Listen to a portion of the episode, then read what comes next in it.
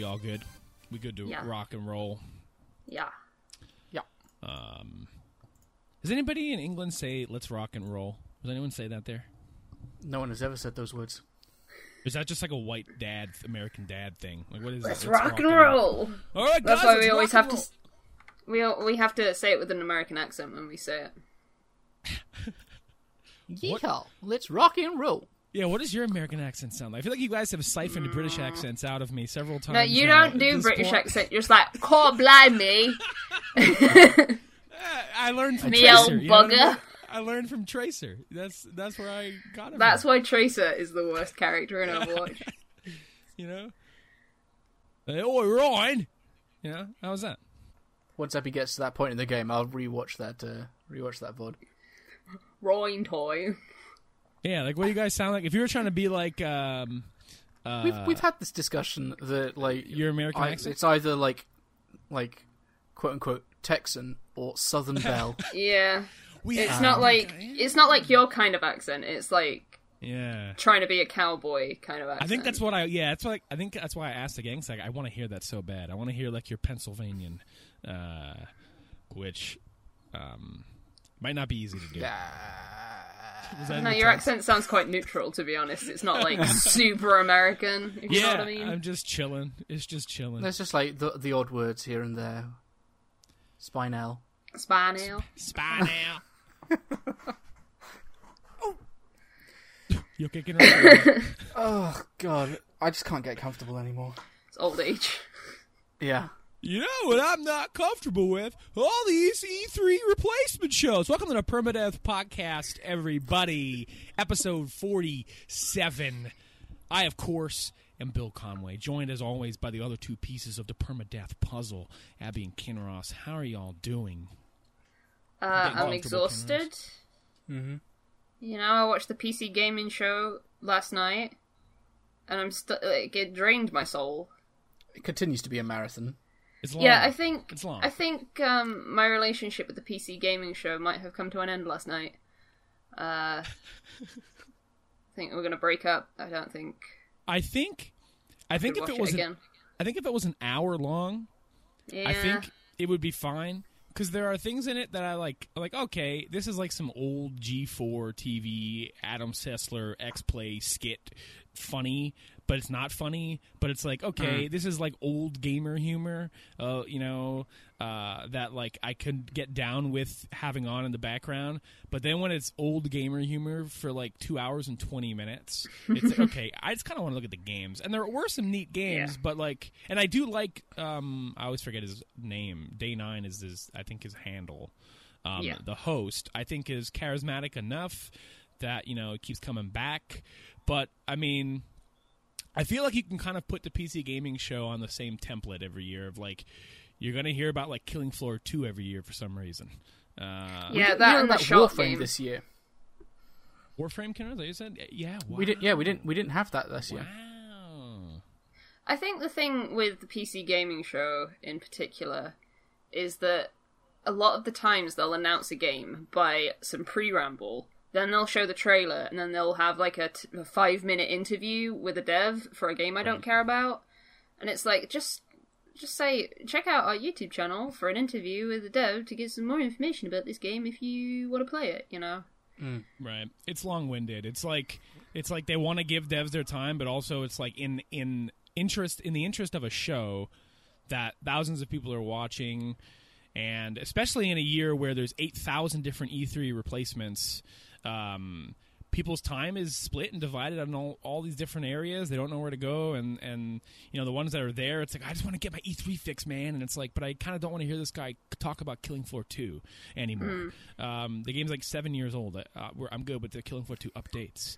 Um, But it's also one of those things where, in a way, like some of it feels somewhat disrespectful in that they because they give the preamble explaining everything about the game before the trailer. It's like we don't think that this trailer adequately explains what this game is to you, so we have to explain it all to you, spoil anything about it, and you'll be like, "Oh, okay, it's you've told me it's going to be a spooky horror game about like psychological thrillers or whatever."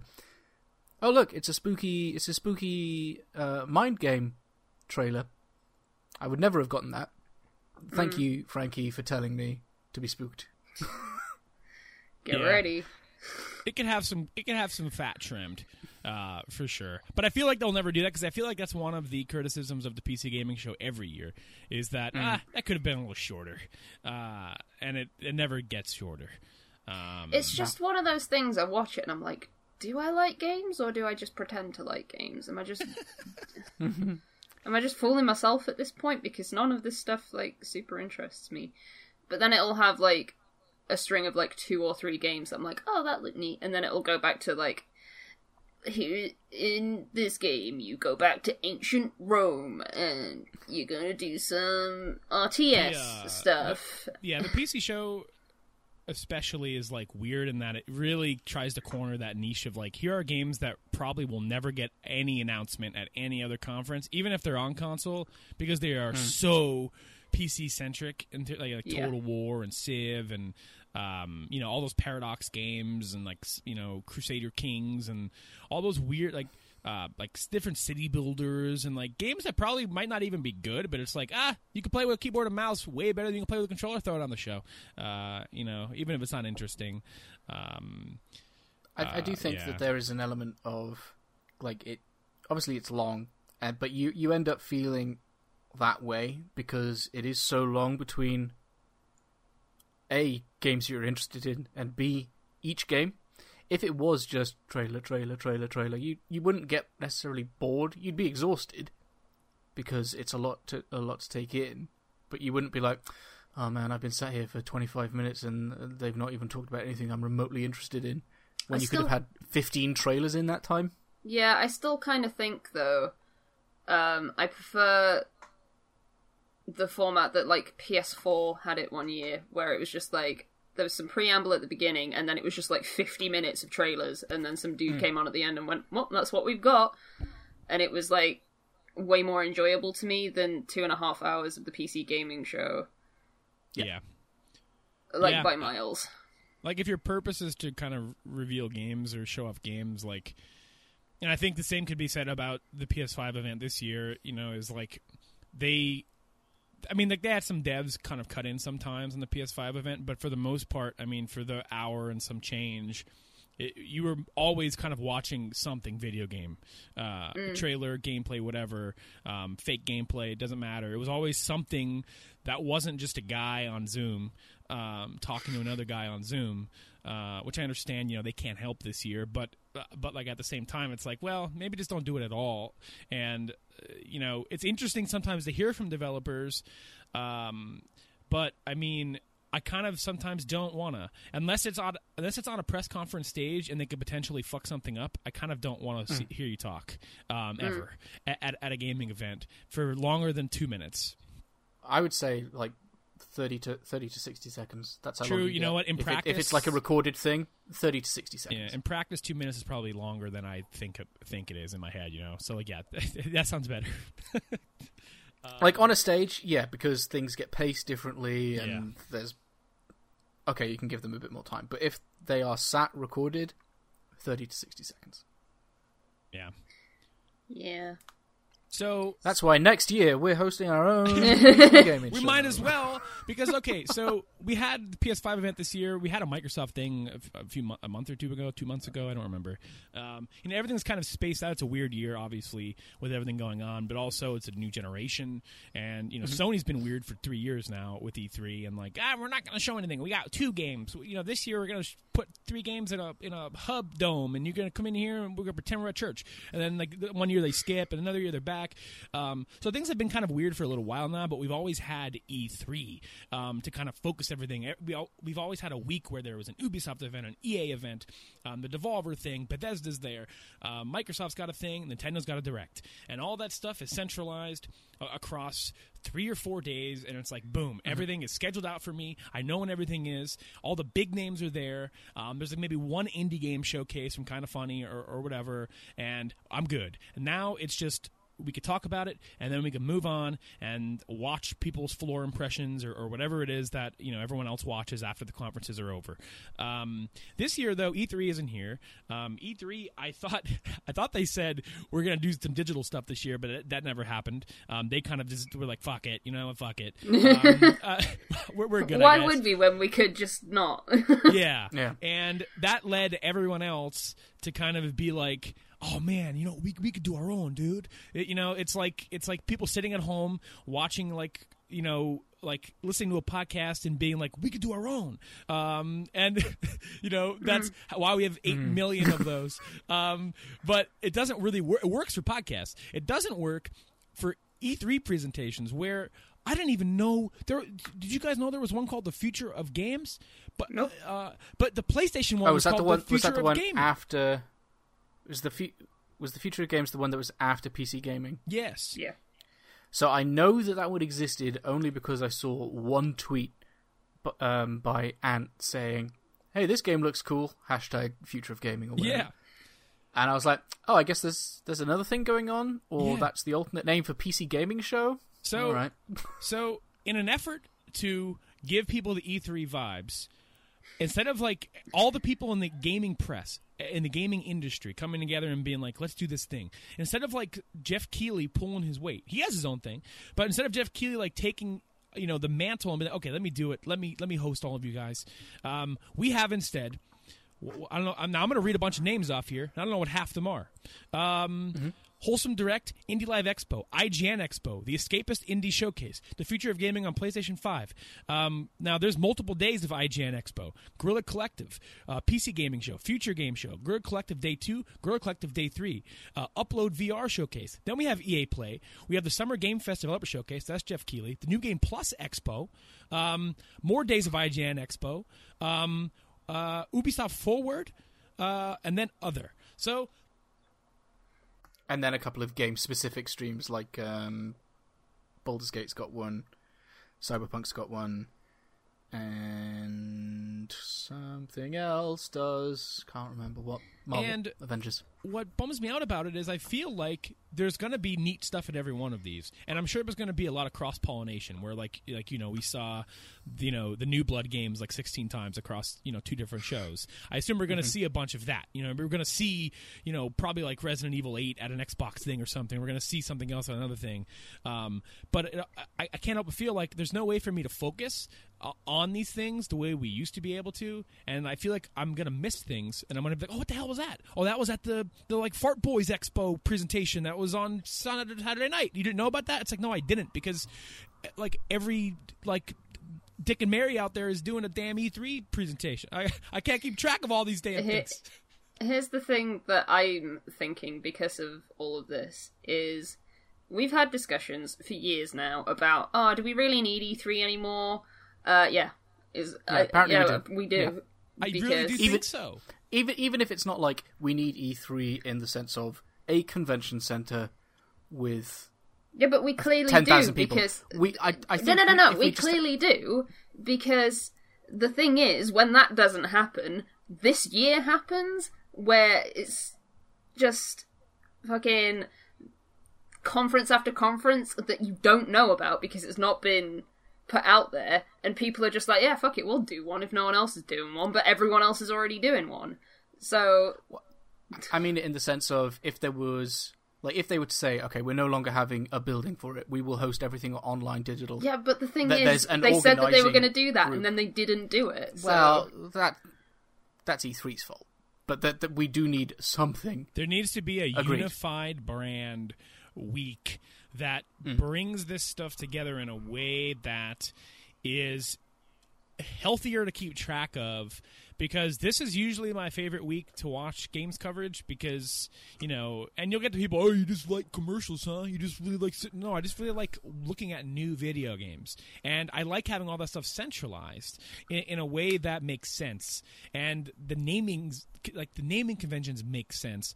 Like what the hell is the future game show? I'm sure if i looked at it and saw who put it on maybe i would be like oh that's what that would have been if it was e3 but it's like i just don't know mm-hmm. Like who any of these people are, and like like you said, Aaron, you're seeing tweets hashtag with stuff. It's like, oh, this game's cool. Hashtag future game show, and it's like, what the hell is that? Like, what is that? I, I just I just want to know what's I going mean, the- on. Greg Miller, sorry, Greg Miller even made a joke in uh, the PC gaming show where he sort of got in the got his bit in, and he was like, uh, "How many of you were here at the Guerrilla Collective?" Uh, oh, I guess none of you. Okay, bye. it's like, well, yeah, because no one knew it was there. Yeah, But that I was a pre-recorded bit. I didn't know what the Guerrilla Collective was until I saw a tweet, and then I saw Easy Allies was reacting to something, and I clicked it, and it was the Guerrilla Collective, and I'm like, "What the hell is the Guerrilla Collective?" Oh, it's the kind of funny, it's the kind of funny showcase that they've ran the Plus last two years, something else. uh, Yeah. and then combined with another company, and that's the same thing. There's a lot of indies. The thing is, the shitty part is there's a lot of cool stuff at it, and Hmm. like I just didn't know about it, and maybe that's my fault. Maybe I don't know. I, I didn't really read too much on like you know. You know how did other people discover it, or you know what was the uh, exposure rate to uh, of it? But I'm watching it. I'm like, man, there's like some neat looking indies on here that like interest me, um, that look really good, and unfortunately, I feel like uh, you know this oversaturation of trying to be the one who saves E3 or something is just you know just you should have just let Keighley do it. It's just just- just someone got in contact with Geoff Keighley and let him do it. Like I, you know like I thought he was with his summer games thing, but he's kind of just been chilling, like showing up every now and then. You know like oh. You know, hey, it's me, Keighley. Uh, goodbye. And it's like, Keighley, where you going? I, dude? I You- wish you- his Summer Game money." Fest thing was just like one event that happened that did a bunch of announcements rather than like, oh, it's happening Yeah, once every two weeks because it's just a bit too much for me to keep up with, I guess. When I've got other stuff I could be doing. Yeah, it's an interesting approach. Um, that I feel like, um, you know, I guess arguments could be made of like, oh, now you have enough time to stew on that announcement. But it's like, okay, well, we've had Tony Hawk in Unreal Five, and now it's like, well, I'm waiting for the next one, Jeff. Where you at, buddy? We're all waiting here. But uh, yeah, you know, it's it'll be interesting to see what happens next year because that's the other thing is these brands get established. Like, okay, the Guerrilla Collective uh, showcase, the Future Games showcase. Like, does that stuff exist next year? You know, if E3 still happens, if E3 happens again, like, what is the plan for all these companies going forward? Um, so it'll be interesting to see uh, how we all uh, uh, have, uh, you know, how uh, well we have to react to next year um, as podcasters. Um, yeah, I'm I'm done with the PC gaming show though. I think that ship has sailed. Like I, I've watched it every year since it was a thing, and I just Yeah. I don't know why I'm doing it because I never enjoy it. Uh, future game show, for what it's worth, is Games Radar.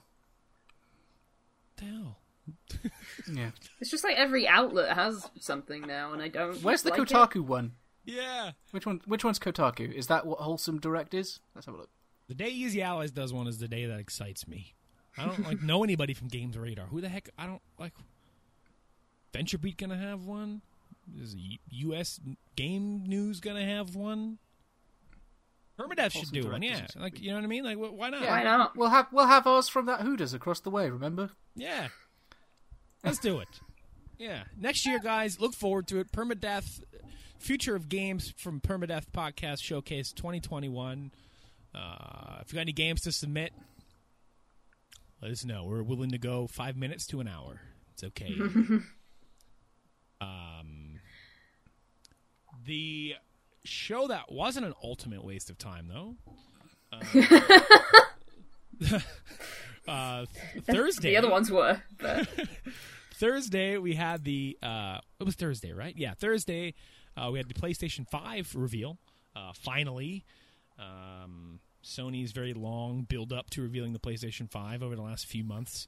Um, very strange way to slowly reveal up to it. You know, revealing the specs first in a Wired article, and then you know everything. I mean, circumstantial. You know that happened after that with everything that got canceled and moved around for GDC and all that stuff. But uh, we finally got to see the box. We finally got to see some games. We finally got to see uh, some sequels get announced. You know, obvious things. You know, Horizon and stuff like that. Um, we finally got to look at the box, um, uh, which I I'm excited about Grand Theft Auto Five. Yeah. So let's talk about the show. So, um, Oh my god! What a what an opener! so When it put came up on- with Rockstar, I was like, "Oh my god, Yeah. they're gonna do something new," and I was really excited. And then I was like, "Is this just GTA Five again?" I think this is just GTA Five again.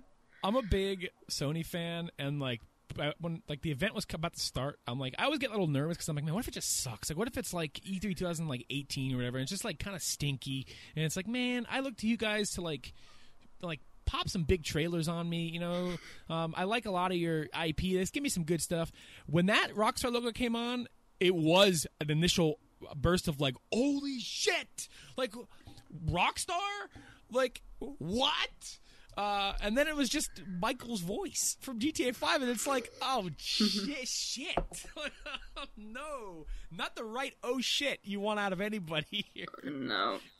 I mean, I, I said it in the chat. If they had done something like fancy with effe- effectively a remaster of lighting and But the thing is, they already they like already that, did but- that for GTA Five when they ported it from the PS3 to the PS4. yeah, And and they are doing that. They are enhancing it, but it's so weird to me that they didn't show any progress on that. They didn't show any work. They literally. Because here's what I thought it was going to be. Uh, I, I'm like, okay, okay, GTA 5. Okay, obviously this is coming to PS5.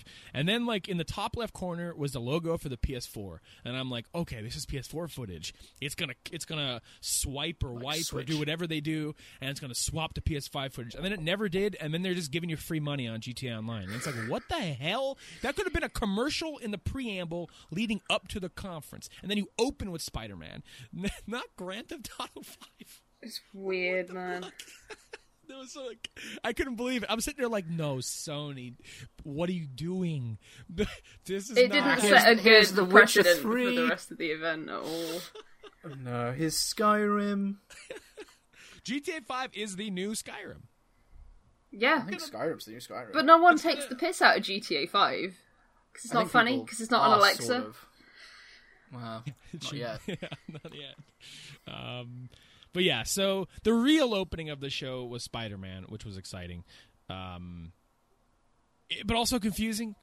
Uh, you know, the ongoing conversation this- around that has been: is it a sequel? Is it an expansion? Is it a standalone? Is it a DLC? Is it an add-on From to a remaster? from what I've heard from the team, um, it's an a standalone expansion type thing. It's not Spider-Man Two. It is here is an extension of the DLC, but in its own like fully fledged. It's Lost Legacy, Uncharted Lost Legacy, basically.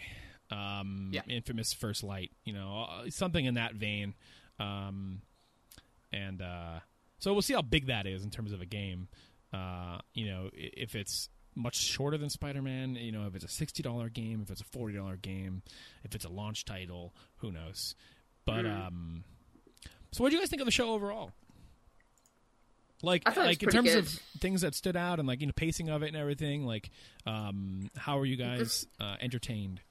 The thing that excited me the most was Project Athia, which is the new Square Enix game from Luminous Productions, Yes, who uh, were the studio behind Final Fantasy 15. Mr. Um, unfortunately, he's definitely not working on it, but yeah. I don't know. I thought it looked really cool. I'm excited to see what Square Enix in particular do with the PS5 because their games always look pretty visually amazing. Yeah. You know, seeing that like trailer uh, you know, well, I mean, depending on what that was necessarily in engine, I don't remember really uh, what if it said anything about um, where that footage came No, from. But regardless, their games do always look incredible, and like seeing what they did with like Seven Remake on the PS4, um, like thinking about Seven Remake Two on PS5 after seeing stuff Won't like be that, good. it's like, oh yeah. Um, but there's actually a lot of really cool writers on Project Athia, um, uh, which I didn't know about. Um, from all over the from all over the like a wide gamut of them, uh, led by Gary Whitta, um, who some people might know nowadays for doing Animal Talking, the Animal Crossing uh, late night talk show, which has gained a lot of traction with a lot of celebrities on it, which has been really weird. Um, but I guess it's not too weird. He's a Hollywood writer, but um, uh, and he has a field correspondent in there who is Danny Trejo. Um, and it's it's it's the weirdest project that's ever come together. But uh, and he wrote Rogue One and uh, the Book of Eli, and uh, Huh. he's leading the writer the writing team for this. Uh, and that's that surprised me because that wasn't anywhere in the trailer. I just saw it on Twitter, and I'm like, wow, Square Yeah. getting some cool names together to write this world. Uh, it's listed as just dev footage, PS5 dev footage. Cool.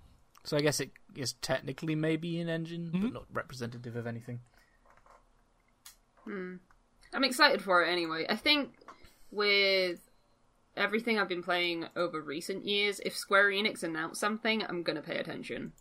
Yeah, es- especially when it's a new IP too. Like, Hmm. I-, I actually think Square Enix has kind of been on a uh, on a decent streak. I know some people have like bones to pick with them, and for good reason. Sometimes they're weird, um, and some of the stuff they publish as a publisher, sometimes they're weird, um, especially. Yeah.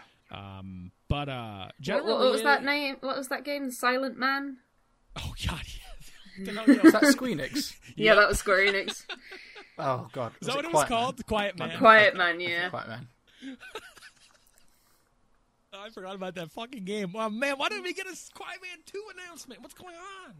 Um, I think that there's a very good reason that we did not get a Quiet Man world 2 is announcement. ready. The world is ready, dude, for a good Quiet Man sequel. Let's go. Um, You gotta have a good Quiet Man prequel first.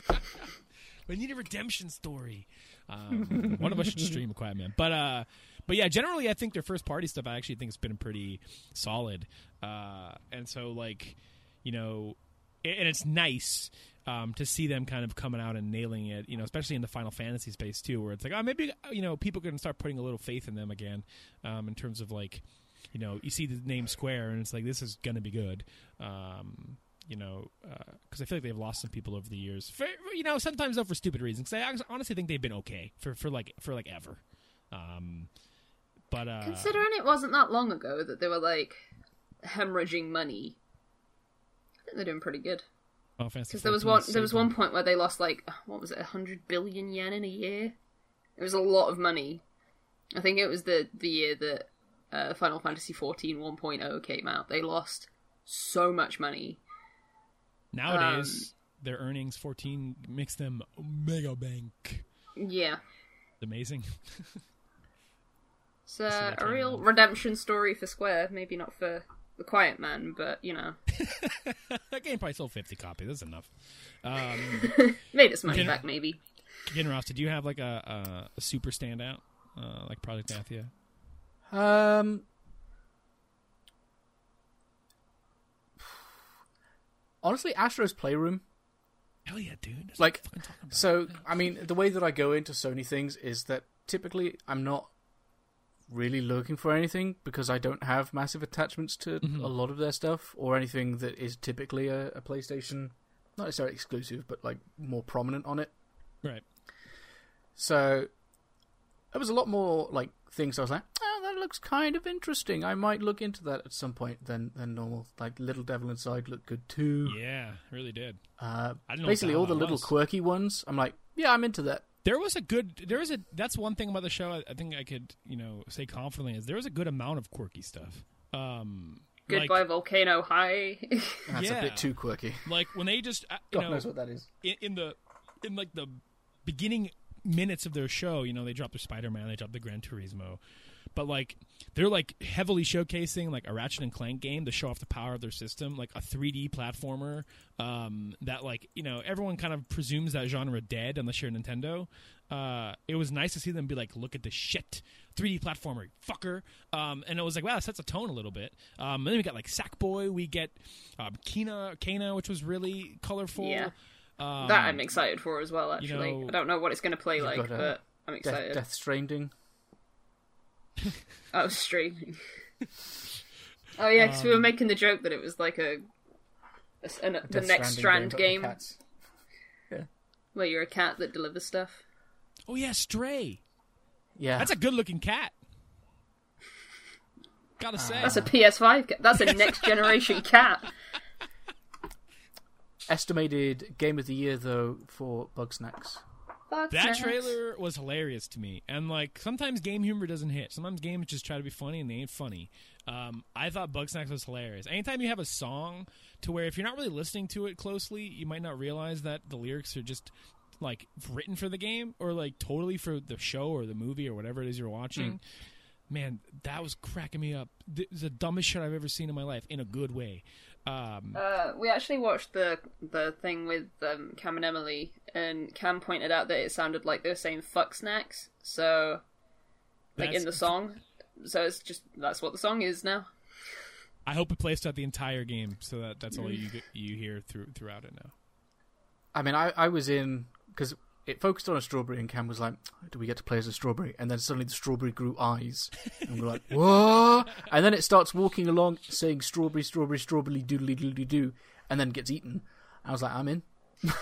Yeah, I mean, They're like Pokemon, and they say their name. was pretty funny, so I have faith in this. Cool Yeah, game. Octodad was good. Octodad was good. I'm curious as to what your standout would be, Bill, because I feel like towards the end it was very It was Bill very Bill. centric. Oh yeah, that's the thing. That's why I like Sony conferences, Bec- and this is why I like. I also love directs too. Like the two events I love the most, always, especially now in the Switch era, are directs and Sony's conferences because typically there's always something in there that I, I'm just like hyped for, excited for, um, more so than other shows. Um, but yeah, no, very a lot of points in here are very Bill centric. Um, but my standout probably Resident Evil Eight. Um, and I love the way you know it's uh, nowadays it's obvious, you know, when it's like okay, this is obviously Resident Evil Eight, but um, they still reveal it as if you don't know it's Resident Evil Eight with like like they did with Seven, um, where they just show the Seven and then it's like whoa, what the hell? Because at the time Resident Evil Seven was so different from any Resident Evil game, so to reveal Yeah. it was Resident Evil was like whoa. Um, but I mean, if you've played Resident Evil Seven, you know Ethan's voice. You you, you kind of get the vibes. You, you know the RE engine. You know the way it looks. Um, Yeah. So like you're watching it going, okay, this is obviously Resident Evil Eight, but still that that like title drop is still awesome, and it I love it every time because my dad doesn't pick up on any of that stuff. So like I I two Resident Evil trailers now. Um, Resident Evil Seven trailer. When I showed that to my dad the first time, I refused to tell him what it was. I was like, "Let's watch the trailer for this horror game." Um, and when the logo dropped, that man flipped out. I wish I was filming him, but uh, because like we haven't had a good Resident Evil game, eh, you know, since four. Five was okay, but literally the GameCube. So, um, getting to show him this one again. This is why I love. This is why it's my standout, probably because again, he doesn't pick up on this stuff. Not that my dad's dumb. Hey, dad, if you listen to this podcast, you're not dumb. Okay, you know what I mean. You might walk into the pendulums, but you're fine. Um, it, it getting to see his Do you, reaction. reckon, do you reckon by a, do you reckon by a certain point he'll be like, "Oh, you're showing me a trailer for a scary game. I wonder what it's going to be." Yeah, he'll never pick up on it. That's the thing. He just doesn't. That's why, that's why I put it on again. And I'm like, I had to take this trailer, uh, PS5 reveal. You know, this this horror game was out um, because at this time rumors were swirling of Silent Hill and you know all that stuff. So like, Ah, I guess yeah. Lots of things weren't clear. Um, and he's watching, and he didn't even pick up on the fact that there's an umbrella logo in the trailer too on one of the statues, like front and center. They just say Resident Evil, basically with the umbrella logo. But I showed it to him again, and, and it comes up, and he goes Village, and then it turns into an eight, and he goes, Oh my god! And it's like, yes, perfect. This is what. this is why I'm glad they keep doing these trailers because my dad doesn't know.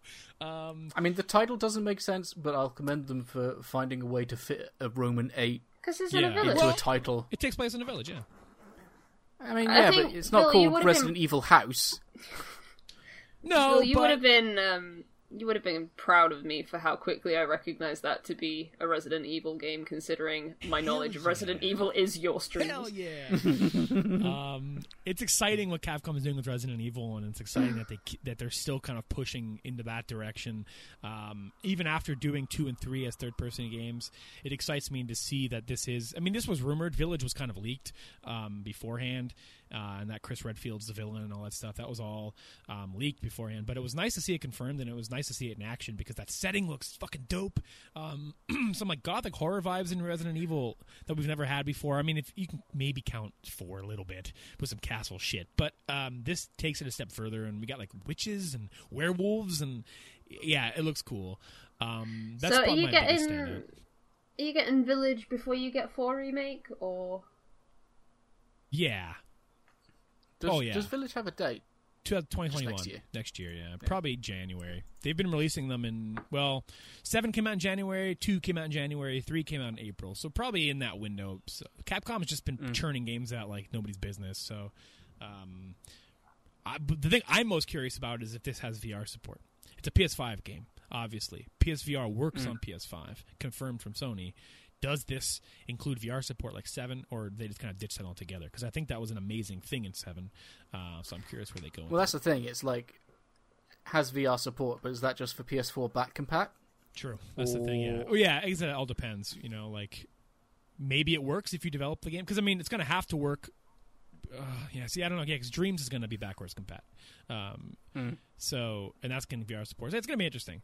Um, I feel like we're going to see more announcements on VR related stuff in the coming months before the console comes out on what their plans are exactly for the current headset and, and, and going forward. So we'll see what happens with Resident Evil until then. They might have just ditched it altogether. To be honest with you, it might not be worth the work for one system to have VR because they never put Yeah. VR support on the PC version of Resident Evil Seven, which is mind blowing to me.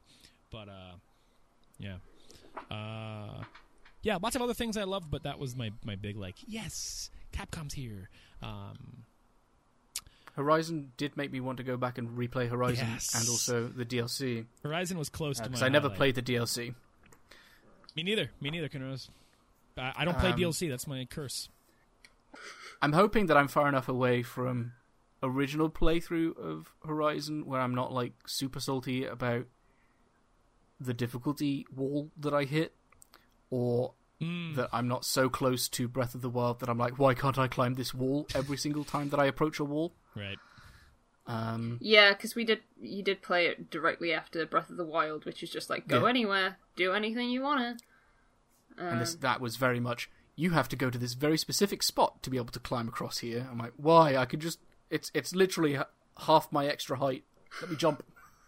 Let me climb. Yeah, I'm. I was surprisingly excited when I figured out that this was a Horizon trailer. Mm. Um, because it was. I was like, oh, I don't know what this is, and then they said the old ones, and I was like, I'm pretty sure that's a Horizon thing. And then you saw Aloy, and I was like, oh yeah, yeah, that's cool. There were a couple of, of trailers of like in the in the call being like, this looks like it might be this, but it can't possibly. And then suddenly it's like, oh, it, it this definitely is. Yeah. Like, uh, when it was NBA 2K21, I was like, holy shit, dude, that's a basketball player. Oh my god. Yeah. no. Oh Uh, my Uh, god. yeah, I think De- slow... Demon, Demon Souls was the other big one. It was like, hey, it's a guy in armor. It's probably like a Souls game or something. oh, oh, it From is. the very first note of the music, you know it's a From game in every trailer. When, whenever, whenever you hear ha, he, ha, and then you just hear like boo, boo, oh, this is from software game, ain't it? Yeah. The So- thing is, in the call, we were like trying to hype up each other about stuff that it definitely wasn't. Because they were like, "Oh man, what if this is like the Elder Scrolls Six? Like, what if it's the El- what if it Oh, looks what, ga- this what good?" game? What game were they showing? And we were like, "Is this El- was that Athia?" That we were like, "This looks like the original tease for Elder Scrolls 6. No, it was Demon Souls. was it Demon Souls? Yeah. Oh, okay. And then some dude in armor turned up, and I'm like, "Nah, this has got to Yep. be some some Dark Souls shit." Um, to touch Oh. back on the Horizon trailer, I was really happy with the amount of biomes in that trailer. Um, Nice variety. I mean, like Horizon kind of had its one landscape, and then it added the frozen stuff in the DLC, which I still haven't checked out yet. Um, admittedly, Yeah, I was gonna, I was, Uh, I was just about to ask if the DLC was important, but I guess you don't know. So and I hear it's good. It's just going back to a completed game months after to play its DLC. I just, I just never do it because I'm just caught Hey- up in so many hey, other Bill. things. And Hey, Bill, have you played? Have you played we the know Final. Fantasy yeah, fifteen? Final Fantasy 15 unfortunately falls into that uh, category. You know, I, I, my game of the year, Control, released a fucking expansion. I still haven't played it, so it's like I just don't do it ever. Maybe you should wait for like the complete edition of a game. I think to I come should out. because the DLC is good for these games. I just never um, go back. You know, I, I, I move on. I uninstall and I never re-download it. Um, so yeah, the like there was underwater stuff in this trailer. Like Yeah, that's like- new, right? Yeah, um, yeah. lots of neat stuff and, and lots of neat uh, implications too. You know, with with the story and just where we are going, like uh, like across multiple states potentially. Like it has to be, um, or just different seasons maybe. But uh, yeah, I'm really excited about that. I mean, the original game looked incredible uh, on a PS4, base or pro, it doesn't matter. Um, so seeing it seeing a Sony first party kind of designed to the metal and and take uh, um, advantage of its SSD is exciting to me. Uh, in Horizon's case, especially because those guys are like wizards. So um, I can't wait to see that game in action. We might have already. I mean, that might have been gameplay. I don't really know. It's hard to tell um, sometimes with no UI. Uh, but um, yeah, and Demon Souls is cool. Uh, you know, I don't really have much experience with Demon Souls, and I kind of bounce off Dark Souls every time I play it. So I'm kind of just a Bloodborne guy. So, but uh, I'll probably check it out. Like It's alright though because at the end of the PC gaming show after the credits, they they uh, are remaking Bloodborne, Uh, I think I think the website is Thieves with Guns or something. Oh yeah, it looks amazing. 60 FPS. Yeah, yeah, it's right. Yeah, yeah. I Yeah. saw the yeah the hunter's rifle. Yeah, yeah. Uh, unfortunately, um, I think the textures weren't loading though, so it was kind of weird looking. Uh, in no, that no, I trailer. think that's how that's you know that's an improvement over Bloodborne, right? Yeah, that, like you wanted it at 60 FPS, and that's how they did it. Uh, compromises had to be made. Yeah. Um, It's Anyway. technically in 4K. The textures aren't. Yeah. but the polygons are. We saw some stuff in this show um, that was announced prior that we saw kind of gameplay and got more um, uh, looks into. Uh, specifically for me, the thing that I was like, "Whoa, what the hell?" That's first person was that Ghostwire Tokyo game uh, that was announced at E3 with the um, spooky. Uh, what was her name? Ikumi Nakamura. Um, Yeah. She's no longer working on the game, which is unfortunate. I don't know what happened there, but um, yeah, we got to see gameplay. I assume she probably got like some amazing job offer that we still don't know about. Yeah, she she after I'm, she hope, left. I'm hoping it's that, and that it's not like horrific harassment. Same. Yeah. That's always the worry, right? It's like, wow, why'd she leave? You know what I mean? She was the director on that game. like like the top dog role um on go on a big new IP from uh Tango and Bethesda. Um the other game from Bethesda that looked really interesting now that we've got further emphasis on it uh was Deathloop. I thought that looked pretty cool. Um that I don't Assassin's get it game, though. Is like I think is it's also the rival character played by the AI, or is that another Both. player? It could be both, I think. Um, I Uh. looked into it a little further. I think it could be both, um, which could make for interesting streams potentially, um, depending on how the game is structured. Anyway, you know what I mean? Literal, Um, literal sniping. Um, yeah, yeah. I guess it would be. I guess it maybe wouldn't be a good stream. Um, I see you. Um, what else was there? Little Devil Inside I thought looked pretty good. Yeah. Um, Godfall got some gameplay. Yeah, we saw more of that too at the PC show as well. PC. Yeah, we should. and I'm like, Um, I'm not sure how I feel about that. Here's the thing about Godfall Still- for me is that like I'm always hey look you got loot in your game you got co-op in your game you always kind of got my attention in a way uh, in some way I'm gonna look at it and I believe it's gonna be a free to play game as well so like you've got me a little bit there but it looks nice it looks shiny but it also just looks like a game that's probably going to suck. And because all these games come out and they suck. All these loot games just suck. And like nobody could like get an audience the way Destiny can because it's already ingrained in Destiny or Warframe or Monster Hunter. But like all these games come out and it's like, okay, this game's great. This game's really cool. And then a month passes and it's like the end game of Godfall is problematic. And the, and there's, no, there's, no, there's no content. There's nothing to do. And it happens with every one of those games. So uh, until that game comes out and it owns and there's a lot of stuff to do and it's not monetized out its butthole, then I'll get excited about it for now, it's like it looks pretty. It looks really shiny. It might look too shiny, but uh, okay, all right. Um, you know, the, the one thing though that I I guess I can get excited about is that it's a melee loot game. We don't really get those too often anymore. A lot of shooter looters, schlooters, if you will. Too many, uh, you know, a lot of those since Borderlands. Not a lot of soulsy, heavy, use a fucking warhammer, bash a guy, get some loot type of games out there. So maybe it could fill that niche. I don't know. Was it this one, or was there another one at the PC gaming show where they called it a slasher looter? That might have been Godfall. it is Godfall, yeah. Was it Godfall? Okay. Yeah, Because that's the problem with games being shown twice. yeah. I'm like, I don't know if this is a new game. uh, unless it's an unless it's a uh, a new Blood game, in which case I could definitely tell they all look like old Quake. That- that they're all the set. Like halfway, well, by the end of like that foot that sizzle reel on the PC gaming show, and they showed five titles. I was like, I thought that there were only two games because they look so samey. yeah, I was like, oh, that's five. Ga- oh, okay. Don't like to like insult devs or anything. It's real hard work, but those a don't look good, and b look kind of asset flippy. yeah, Uh, yeah. You know what? Godfall Like, um, kind of Paul- fits that Paul in description. Abby's- yeah. yeah, Paul in Ebby's chat was saying, "Man, this looks like Steam Greenlight is back again." That's- yeah, it does. I think that's what I was trying to nail down when talking about uh, Godfall. Is like the way it looks. Is it looks really nice and shiny, but something about it looks like it'll fail for various reasons. One, the end game will probably suck, and two, it just looks like some kind of like free game that is like too good to be true. That's coming out from like three guys or something, but it's being published by Gearbox, and, and it's like, but it just looks, it just oozes this vibe of like this. This is probably gonna be cheap. Like I, I, I don't know, uh, you know, like, uh, but we'll see. Maybe, it's, I'd I, love I to think, be wrong. I think that's a consequence of things like Raid, right, it's- where it's technically fairly premium right, assets, but it is a cheap game, and yeah, because like the mobile market has gone that way, and you're like, man, this looks like it could be in a Raid CG trailer. You're like, okay, Raid. I don't know. I didn't even think about Yeah. that one too. Yeah, you guys are putting in the words better what I what I felt about the visuals and why I think that game will probably suck.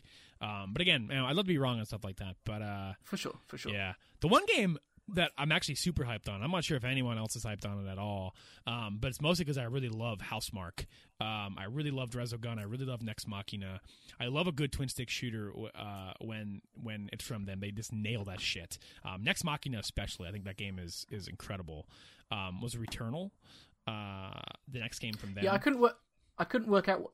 I'm looking at the screenshot of it. I couldn't work out what that game so was. that's like a woman stuck in like an Edge of Tomorrow type situation. It seems where Yeah. she's reliving the same day over and over again. But the gameplay they showed, like at first when Housemarque's name came up, I'm like, huh, they don't usually make games like this. They- They're usually always arcade shooters, like always, you know, twin stick. You know. oh, I think I described this as Duck. I think I described this as Dark Souls with guns. Um, and then they showed the gameplay, and like it's showing like bullet helly stuff flying through the air, like their like their normal games, Mm. like a Resogun or a Nex Machina, but down boots on the ground, kind of. Well, their the boots are always on the ground in Nex Machina, but like th- that that camera angle. Um, and I'm like, damn, are they gonna make like a third person action game, but with the twin stick action of their typical Resogun, typical Nex Machina type stuff? And it seems like they are from the information that I've been able to gather, and it's like that has me really excited. Um, Now I look. I just quickly skimmed through the trailer, and it reminds me of a game from the PC gaming show that I'm very interested in, and I'm just trying to double check the name. Uh, and that is Metal Hellsinger, oh, that game Which looks is the- sick. the rhythm FPS. Yes, that's one of the games on the PC Gaming Show that was like, wowza. Yeah, that game looks incredible. I don't I don't understand Uh, how that's not been made before, to be honest. Yeah. There was a better trailer at the uh, Guerrilla. Oh wait, that's where I saw it at the Guerrilla Collective show. Yeah, That's because right. the PC gaming show was literally just like a boss fight. I was like, oh, they've clearly like railroaded this or whatever. Whereas the Guerrilla Collective Lot more gameplay. trailer is like actually walking through the world and playing the game and things like that. I was like, okay, that's Yeah, timing cool, based shooting, like that is some Yeah. that is some Necrodancer type like level of ingenious there. That is that is hmm. exciting to me. That's like when I watch these shows, and that's why I get bummed out that there's so many because I'm missing things clearly, and I'm probably missing a lot more than I think I am.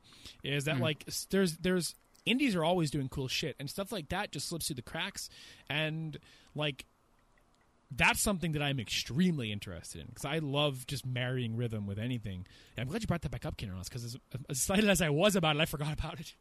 I'm I'm gonna have to make a find a way to keep track of it because that is, if that game is as fun as it looks, that is a genre I want more of, Yeah. and there will not be more of it Nope. if this fails. so. there might not be more anyway. Um, Well, yeah. But no, I mean, you know what? We've seen the application, you know, of it in into a roguelite with Crypt, and now with this. So, you know, I feel like I feel like the world just loves rhythm games, but nobody makes them. And you know, then it's like, we know what? No one's buying them, so fuck it. Do you Let's think it's put do you it in a think shooter? Do you think it's burnout from uh, from the plastic I wonder if it still exists. Yeah. apocalypse of uh, Rock Band? because I know those games came back and failed spectacularly. So, um, yeah, uh, could be. Still, just it's just people had so they ate so much rock band and Guitar Hero. They just literally on on a decade long purge of just I don't want to eat that ever again. Um, like It'll come back one day and be really successful. Because everyone will be like, oh, how nostalgic. Ooh. Oh, yeah. Yeah, I think they tried to bring those games back too soon. They they tried to Hmm. bring it back like that. Like, look, remember this shit? It's like that. That was like two years ago. What are you, guys- what are you guys doing? Uh, No one, no I one think- missing it yet. I think the other problem was if you were, you know, getting into Rock Band, you had to have a place to store all of the peripherals. Yeah, Um, and if you get like two guitars, a microphone, and a drum kit, it's like, well, that's And a rock, and whole for Rock closet Band, taken up. Rock Band Three, you have the guitar as well. Yeah, and they had a lot of spin-offs like DJ Hero, like Yep. yeah. They really tried digging deep there. they just need a Um, fucking karaoke game and everyone will be happy. Just make a karaoke game. Oh yeah, it's like a really good karaoke game. Like, I mean, I guess SingStar was like Sony's attempt at that, but at the same time, it's like it's like free and you gotta like pay for every song. Like, just just release a big old karaoke game with some sick Wasn't ass what slick Lips- interface and. There was Lips as well. Oh yeah, B- biggest biggest problem with Lips was getting the microphone to actually work. Some of them are weird Um, too, where it's like, oh, SingStar, you can use your phone to sing into it, but it's like that's not fun. That's Yeah, you want a mic. You want to feel like a rock star when you're playing. Yeah. When you're I'm playing a not sending you karaoke a game. voice message. Like, get out of here! I, I want to sing into a microphone. That's that was one of my biggest things in uni was um uh I had a friend who was really into rock band and he had the, the microphone stand as well as like three Oh. microphones and that was yeah. like everyone getting drunk and singing Bohemian Rhapsody down this one thing that was on this microphone stand. That's the memory that I want in a karaoke game. Hell yeah! But Mama. but no one's making it, so Nope. Maybe at the PS6 reveal. Maybe, maybe. Um, you know what franchise needs to go away? I think. I think it's disgusting. I think it looks disgusting. I never want to look at it. Uh, Call of Duty, Oddworld. Tarkov. Yeah, Wait, I don't what? know. Oddworld. Oddworld. Yeah, Just nasty looking. it's got it's got that weird sort of cult classic type thing. I'm like, Yeah. oh yeah, people do actually like these games. Okay. Yeah, the people who like I those didn't games fucking like those games. I didn't know Yeah. people still like them. I was like, wow, Oddworld. Uh, and then I'm looking at it, I'm like, man, this is, this still looks like Oddworld. And I'm like, man, that game looks, I, I, those guys look nasty. Um, It's when he was introducing it and it said Oddworld on the screen. I'm like, oh, I guess they're doing an Oddworld game. But then he started talking about it like it was going to be some like deep emotional experience that was going to stay with you for the rest of your life. And then it was just Yeah. another Oddworld game. It I like, mean, okay. hey, any Oddworld fans listening, uh, d- does that, do these games evoke something in you maybe that, like, I just don't know? Like, maybe they, well, maybe, they're like, you'll be deciding the fate of your species. it's like, like, may, okay. maybe. Uh, Do you love Oddworld? Cool. One eight hundred Oddworld. So we had all the games um, that they showed. Cool games, nice games, fun games. Then at the end, the thing people weren't sure if they would do because it seemed like the messaging before the event was, "Oh, just this is a bunch of games, guys. Like, don't worry, you know, uh, don't you know, you know, we have more to say. Let ano- another date too. This isn't the end of uh, PS5 coverage. Um, they did show the console though." Uh, Which is the thing everybody wanted, and I was worried after Horizon. I'm like, ah, shit! I'm like they they ain't showing it. Damn it! I want to see this fucking box. Uh, and then they do their super cool hype, the you know the little dip and dot things formed the console. Uh, everybody got to take a look at the PlayStation 5 for the very first time after having months to digest the two tone of the controller. Uh, for everybody who hates two tone, the console is also two tone. What do you guys think of the box? Everyone- Well, I'm glad it's not the toilet seat. Mhm. I I hope they sell it in black. I hope they sell it in black too. Um, I admire that they've not just made a box, but also that looks like it's a pain on the ass in the ass to lay on its side. You've Yeah. got to have it upright. Um, Well- and the problem with white gets grubby, and they've made it so that the entire plastic is mottled with little X's, squares, Yeah. circles, and triangles, Mhm. and that's just going to catch the dust even more. And it's going to look awful within a month. I think it looks cool with the X's, uh, circles, and triangles and squares. But I feel your, I feel your, uh, I feel your uh, pain though. I get, That's where, I why get it you're needs to be coming in from. black, really. Mhm. Um, my couple of things is I like generally the way that it looks, but I do think it's a little bit impractical. I guess. Um, because I don't know if anyone had like an original Xbox 360 where you had to, you really Stand had up. to have it lying down, or otherwise, if you had it in that upright position, it fucked up the disk drive really badly. Um, Mm. Well, because they had that curve, the curve thing going on as well, didn't they? Yeah. I don't think it was as prominent. Not wasn't as prominent, yeah. but I ruined my Halo 3 disc with my 360. Um, my my worry is that because it's curvy, I don't actually have a place to put one because currently I don't have a ton of room. So my TV is on top of my PlayStation 4, but if it's curvy, I can't do that. So I, ain't- I ain't got room for one. that's why you have to get an Xbox. I mean, I kind of wish it was a little bit more like the Xbox, but um, I haven't seen gameplay from the Xbox yet, despite the fact that they've told me that I have. So Yeah, that's true.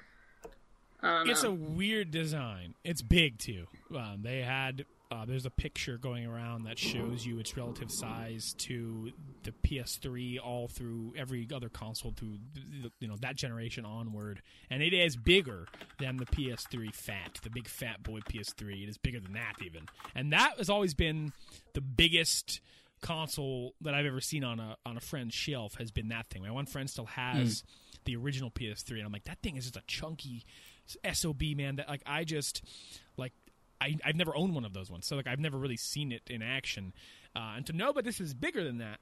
Uh, in every way, um, is interesting to me to think about in perspective of like you know, even even for me, like where I'm going to put it, I'm going to have to. I want to get a new TV eventually anyway, and I, I really want to. I guess I, I have to get a new stand. I'm going to have Yeah. to consider the dimensions of this thing when buying said stand, um, and whether or not But I'm going to have it horizontal or vertical. I've never had a console vertical in my life. I just always feel nervous about it falling, you know, um, because most of the think- I time they're not designed like they, they need a stand. So like my PC tower is a big fat bottomed box, and like that thing is not tipping over unless uh, the big show runs through my room and knocks it over. Uh, this thing looks like if I step, if I if I. Let's say I fall in my room, that console's gonna go blah, blah, blah, blah, blah, like wobbling around Yeah. and it stands. It's gonna freak me the fuck out.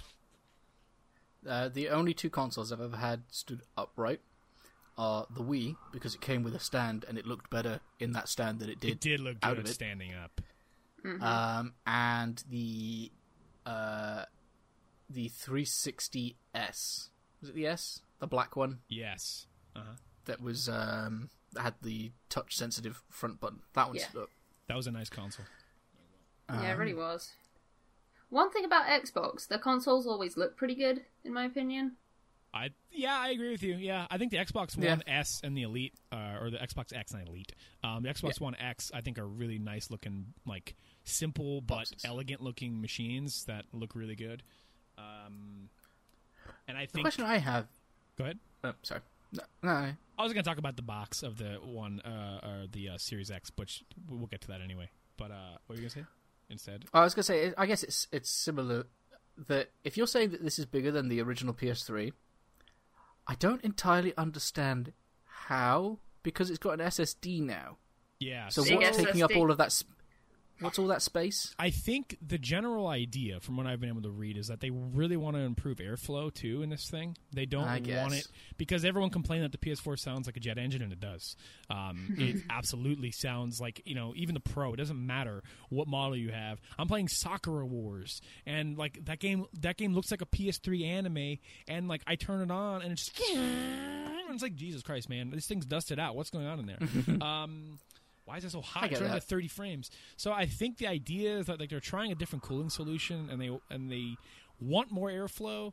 And I guess, I mean, I could be wrong. But I guess I'll wait for the Digital Foundry shit. But I guess the idea is that the bigger the box, the more and, and the more vents and fans and whatever you're working with in there will help that. Um, I mean, the, the the Series X is a giant cube which has a lot Yeah, of it's true. room to circulate air. Um, but it looks elegant in that it's like this thing will just fit there and nobody will question what it is because it just looks like a nice little box on my shelf. This thing looks like you got it out of a Destiny engram. It looks like it's on Commander Shepard's shelf. This thing looks like a spaceship, uh, and people are gonna question it when they say, "What the hell is that thing? what the fuck is that thing?" Uh, and you go, "Oh, that's my PlayStation Five. Um, I think that the digital one looks better, Same. but I wouldn't get the digital one Me neither. I, I need to be able to buy cheap like games. the reason the reason the only reason that I would buy the digital one is if they had I guess P- PlayStation Now is sort of like Games Pass. right. If they had that, and it would have to be like significantly cheaper to Yeah. offset the fact that I was going to be buying everything Yeah. digitally. because you know whether someone buys primarily digitally or not like i typically buy digital most of the time i still i still throughout the year pick up a significant amount of physical games too in various through various means like you know, oh, this game's on sale on Amazon or Best Buy, or oh, I'm on Target. The clearance rack has Attack on Titan 2 for four dollars. Like, yeah, I can't get that for four dollars literally anywhere else. It's sixty dollars on the PSN. So yeah, I'm gonna buy that shit.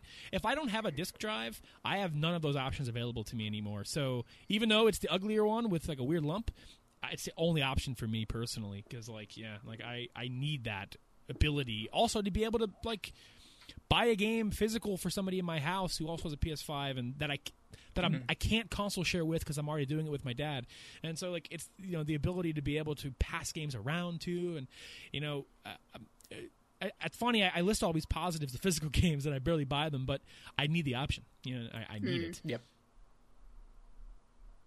The digital one is is the better one, and, and, you know the sentiment online is that that's probably the one they designed first. Is is tr- Yeah. probably true because it's symmetrical and it does it looks it looks nicer. It just does. Um, the weird thing uh, about it, I, I didn't realize this until last night, is that it looks like you also need the stand to lay it horizontal. Um, Yes. If you if you look at pictures of it horizontal, the stand is sitting in the center of the bottom of the console um, because it can't Well, lay flush. It, it's Yeah, like because it's either it, it lumpy thing. Be on this weird little. It's only going to be touching at the edges because So- even at the top and the bottom, it's still sort of like bowing out. So I wonder, is there going to be an indication of where it's best to place that stand in the center? Because like that also that's also weird to me too a little bit. As much as I like the design of this thing, that I have some questions about because I'm curious. Like, is there going to be a way to lock it in? Because like I'm sure you could lock it in when you're standing horizontal. I, I can't imagine there's a way to lock it in. Uh, or I mean vertical. I can't imagine there's a way to lock it in horizontal because of it would look weird standing up if there's like weird little notches on the bottom of it Yeah, or on one side of it. So like it unless a- it's magnetic, Hmm, I wonder if there's some way to snap it. Yeah, something like that. Uh, ruin the just insides. like little tiny micro magnets. Um, yeah, I'm, re- I'm really curious. I I, I want to see somebody. I, I want to see like Digital Foundry or Wired or somebody get their hands on the on the console itself and give a little tour of the hardware. And I'm sure Sony will do that at some point. Um, You know, there's a lot more to reveal about this console.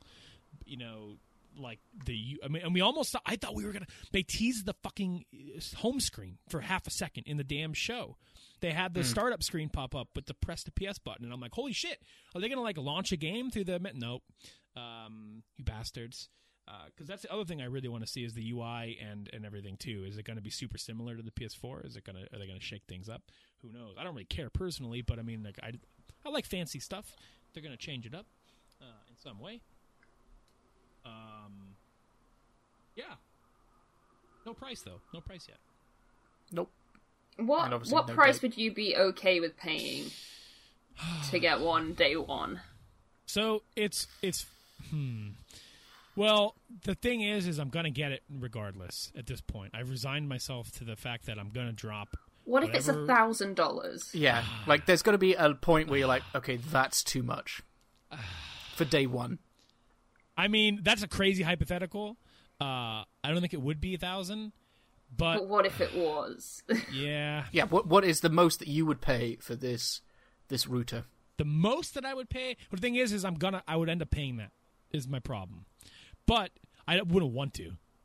Uh, the most I would pay and be like, uh, okay, I can deal with this, is like seven hundred maybe. But I don't want Wow. to. I, like that's that that's was higher than I was. Uh, that, that was higher than I Um, was thinking you were going to say. and and What is how that? much That is what how six fifty? No, no, that's five five sixty. and how much do I think it'll be? I think it'll be six hundred dollars.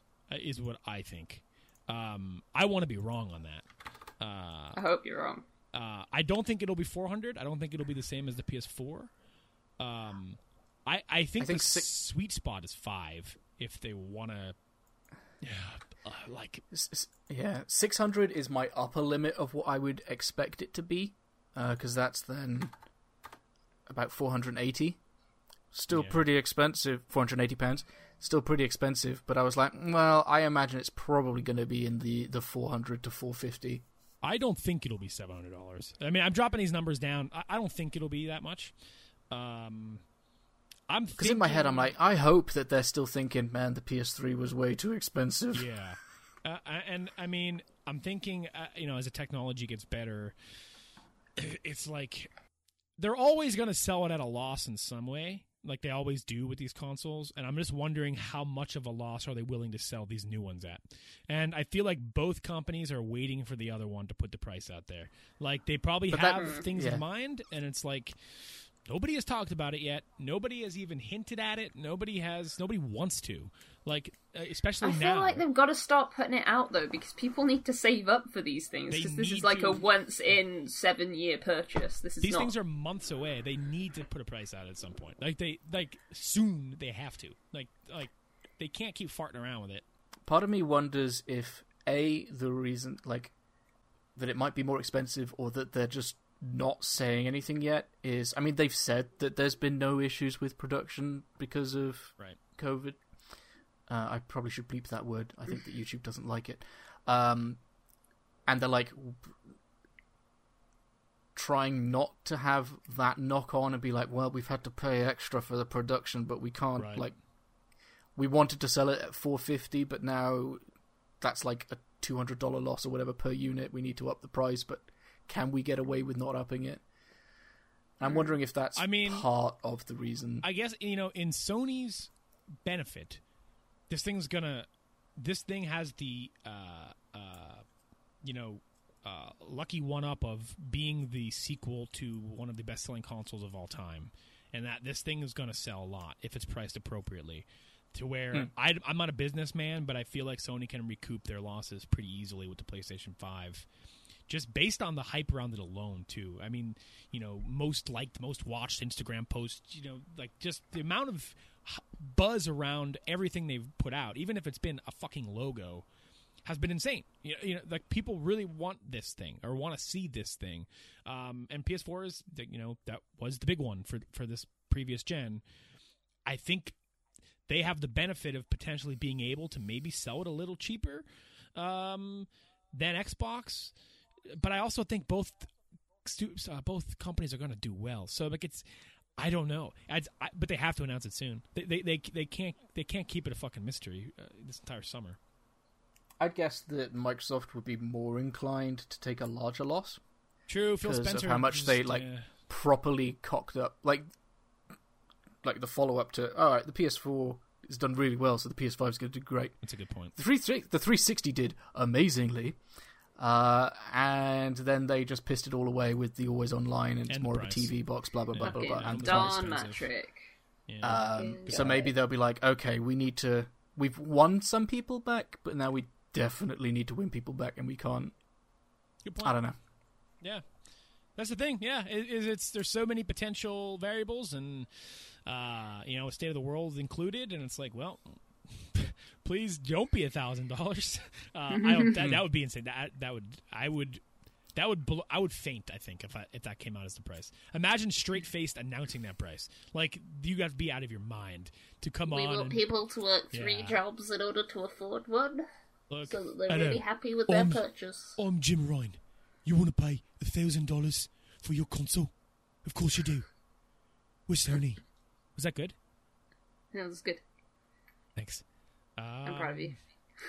I don't, I don't know who it was meant to be. Jim Ryan at Sony. I don't, I don't think I know that man. Watch it back. Yeah, he, he's the new Sony guy. Um, Oh, okay. after um, uh, Shawn Layden left. Uh, he's very intimidating looking, like he's gonna beat you up in a Guy Ritchie film. But um, I don't think I'm gonna buy one at launch. Um, just because I don't know. The thing that I'm the most excited about is probably not going to be out for quite a while yet. right, yeah, it depends on how Um, the launch lineup looks. Really, yeah, for a lot of people, probably. Um, And so far, we don't actually know what any of the launches. Oh, that's true. But considering I bought my PS4 secondhand for 90 quid, it's going to be a bit steep for me to then have to pay Yeah. four hundred and fifty pounds for a new console. a lot of the big games So- coming out this fall are still are games that are announced for current gen. You know what I mean? Like we're looking at Hmm. Cyberpunk, we're looking at Yakuza, we're, you know, we're looking at you know even stuff like The Last of Us and Ghost of Tsushima, and a lot of the stuff coming out over the next few months are things you're not going to need to buy any new hardware to play. Uh, So I mean, you know, it's it's depending on what the launch titles are for a lot of people, and and then factoring in the price, it, it, it might be a wait and see for a lot of people, and I think it will be anyway, just due to you know the way everyone's lives have been shaken up um, with Yeah. financials, especially too. It's going to be an interesting year to see, you know, how these things do, um, and where everyone's sitting at in November, October, you know, depending on when these things launch. So yeah, Yeah. it'll be an interesting year coming up. Um, but now we've seen all the cards on the table from both from both uh, Sony and Microsoft, um, and I'm generally pretty excited uh, overall um, to see where everything ends up uh, at the end of this year in the gaming world, anyway. Yeah, I, I want to know what Nintendo are doing for the next. That's the. next I was just gonna. I was just gonna months. bring it up. I was just gonna bring that up. So we've had all these shows. We've we've talked about you know the confusing, twisted labyrinth of E3 conferences. We've talked about Sony. Where the fuck is Nintendo? Where are you guys? Wh- They where just are have you? Paper Mario, and that's it. And I don't get it. Like oh, Paper Mario at 7 a.m. on a Wednesday. What the hell? What the what the fuck? Well, there was another. Apparently, there was another trailer for it Mm-hmm. that dropped Man. on Friday. I I was like, oh, okay. Since the Switch, I have like I've, I've always enjoyed directs because I think they're one of the best formats for anything. They've nailed it. Like it, it's always a joy to watch, e- even if it's shit that sucks because it's succinct in a way that nobody else nails, uh, a- and it's friendly and it makes you happy, uh, even if it's something stupid. Because it's like, oh, that game's coming out. There's like bubble gum drops in it. Oh, it's available now. Oh, man, this, this shit's fun. Um, they always nail that stuff, and especially in the Switch era, I love it. I I love my Switch. I love anything. Like, just give me bounce new games for it. I don't even give a shit what it is. I'm gonna get excited because it's like shit. It's on the Switch. Oh my god! It's uh, you know I, I get pumped. We have not had a proper Where's, GT- direct. where's GTA Five on the Switch? Coming first direct, first big thing that happens. Uh, it's gonna show PS4 footage. opens with and, Rockstar. you- and you're gonna wait for it to switch over to Switch footage, and it doesn't. Um, uh, yeah, I, I we haven't had a proper big media direct uh, in months, months and months. was it set? Did we have one this year, or was the No. last one last September? Everyone was waiting for the January direct, and it never happened. Yeah, and then we did get a direct, and there was like nothing there. we got like a Xenoblade direct uh, to like show off definitive edition, give the release date of definitive edition, and then we got like, yeah, and that was the only stuff. thing of note that actually happened in that direct, right? Yeah. Yep. I think so. So yeah, what's uh, I hope they do something. I mean, I don't know if they've gone on record of saying they just aren't doing any until later this year, but I mean, they don't have a big fall game announced, and you know they have a big fall game. Like they won't not have a big fall game. So I keep hearing Right. rumors of like, oh, Metroid Prime trilogy. oh Oh. yeah, Uh, Yeah. What else have I heard rumors of? Uh, the Mario collection. Yeah, the Mario 3D platformer collection, and we've just like just do a stream. Like even if it's not for a while, just tell me what I've got to look forward to because I've just been stuck in the house for four months and I'm bored. Like, yeah, definitely. Yeah, because like the last thing they said was like a week or two before there was a rumored direct, and then just said, "Yeah, we're not going to do one. If you're a third party, just announce stuff when you want." Did you see Um, we? The most exciting thing f- in terms of Switch news recently is the first screenshot of No More Heroes came out. Oh, did it? It did. Is it just the title? No, it's Travis stood outside of the No More Heroes motel, but it was taken on a uh, ca- like a camera phone Oh, of a screen with like a Rick and Morty figure next to Travis. It was weird.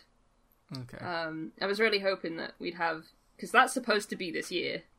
Mm. I was really hoping we'd have news about Travis. No, not Travis Strikes Again. No More Heroes three. I have Um, I don't know. way too much riding on Breath of the Wild too. Tingle costume. Yeah, Tingle costume for Legend of Zelda Two. Yeah. Mm. no, like I obviously want news. I want to know what I can look forward to play, but maybe August. I don't know. I don't know. man. It's got to be the summer. It's got to be, especially Does if it's it? a, especially if it's a big game that needs to be marketed uh, in, in some way. I mean, even if it doesn't need to But be marketed, it's still the company's going to want to market it. Whatever. But you'd it have thought that they'd want to like supermarket Paper Mario. maybe And is Paper Mario a train station advertisement? Probably not, right? Well, Um, I can't, I can't go if- to a train station right now to tell you. if, if our if our big fall game is something like a new Mario game or a Mario Kart or something they want to sell 20 million copies, um, they're going to want to advertise that sucker. Uh, brand recognition, or But then they could they could they could also announce that just two weeks before it came out. Some posters go up and people go, "Oh crap! There's a Mario Kart True. coming out in two weeks." True. They got to do something. I hope soon. I miss them. I miss the doing directs, and I you know I do too. You know, like I understand why a few months ago we didn't really hear much. A lot of uncertainty, but I mean, like you could tell us like something. Like you know, I know you guys are in there doing stuff. Like you guys are putting updates out for your games and putting out Paper Mario. I know you guys are walking around in there. What are you guys doing? What do you got cooking up? Let I gotta dress like fucking Tingle, Nintendo. Come on, man, give me something. I mean, now I know for a fact it won't be Breath of the Wild too. After the way this year has gone, if, even if that game was planned for this year, no longer. That, that I am gonna gonna, dress like Tingle uh, on a stream this year, and that's unfortunate for me. It's going to be a remake of the 3DS Pikmin. Oh, that was another thing I heard. Pikmin 3 port. Yeah, I keep hearing all these rumors and nothing to substantiate them, but I get excited anyway. ex- ex- nothing to substantiate them except for blind hope. Yeah, pretty much. Never played a Pikmin game, so Uh. port it, Nintendo. Let's go, man. Three is. Hashtag- really good. Three is pretty good. Hashtag, Hashtag by play, Metroid. hashtag play Pikmin. Hashtag by Metroid. This, you know, hey, this is it's not, that ball's in Nintendo's court now. You know, I don't have a Wii U anymore. Come on, Nintendo, I gotta buy Metroid. You know, um, but yeah, but yeah, it's unfortunate. It's uh, hopefully that's the last piece of the puzzle right now for me. You know what I mean for the, for this the summer of games here.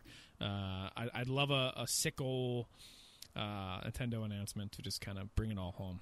But uh, You know what I want? similarly- I want them to just be like, we've got some news for you. Monolith Soft's new fantasy RPG. And I would die happy just from seeing it. Because they've had like this concept art picture floating around for ages and it looks super cool. And not heard anything about that in like three whole years. So this is the they did- year. But, But then they did the the year definitive of- edition Yeah. Xenoblade. Speaking of, do we want to talk about what we've been playing? Any other thoughts on any Yes. shows? Uh Ooblets. Oh yeah, Yeah, Ubis is getting a little. uh It's getting uh, warmer. Coming, you know, we've been asking for this and more information on Ooblets every E3 as a And collective. it's unit. finally happening. Was it August? It just said summer 2020. Okay, I might have seen someone hypothesize August then. Maybe it's next week. Uh, Um, also, Potionomics looks cool, and so does Among Trees. That's my entire takeaway from. Uh, true, true. Uh, evil, evil genius simulator or whatever it was. oh, Kieran, did you looked see cool. that flying city builder? Yes, I did. hmm As soon as I saw I the was like, trailer, is, I it, went. is, it, is that a city builder in the sky? As soon as I Yes. saw that, I went Kinross. that is a Kinross game. Um, Carto looked kind of cute and interesting. That was the top-down puzzle map making thing. Oh Yes. yeah. here's another thing. Story of Seasons, Friends of Mineral Town, Hmm. looks PC. garbage. Yeah, it does. That was the hardest How- turnaround because they were like talking. Oh, there's a. I like farming and meeting people, and Abby and I were like, oh, and Steve was like, you're gonna like this one, and then they said story of season. We're like, oh. He's like, okay, maybe not. I just threw up in my mouth a little bit. um, no, I just don't understand how they're remaking Friends of Mineral Town, and you can choose from four playable characters, which are two generic white dudes and two generic white girls. Like, it's a remake. Let me design my own character. It's not. It's not impossible now. It just Let me do it. Grody. It just looks nasty. I remain of the opinion that a choice of four is worse than a choice of two. It's just Give like, me male. If you if you are going to limit it that much, give me a male character and a female character. Yeah. Don't give me two of each, and they both look kind of the same. yeah, the illusion of choice, really. Yeah. yeah. Um, Wow. Yeah. I. I. Yeah. Uh, uh, what was the other? There was like one other little weird, quirky thing that I was like, that seems kind of cool. Haven is the one that sticks out to me. Haven looks cool. Haven as is also good. I think yeah, Haven looks Haven, really, really Haven neat. two. Um, Shadow Man. Shadow Man remastered. I've never even heard of that game. What the hell is that? it's a cult classic, Bill. I'm not in that cult. What The hell is that? Oh, but you will be when you uh, lose a bet one day and have to play Shadow Man remastered. Fuck! In a tingle costume? yeah, Damn it! I mean, if you want it to be. I mean, I'm gonna have Ah. that fucking tingle costume. I'm gonna have to use it more than once. So you know, you could do Gandalf dressed as Tingle. there we go. I can't find what this other this other game was. There was another like little oh Cartel Tycoon. That looked kind of hmm. fun too. So, yeah. There were some good games at the PC Gaming Show. I just think PC Yeah. Gaming Show in general is not good. So yeah.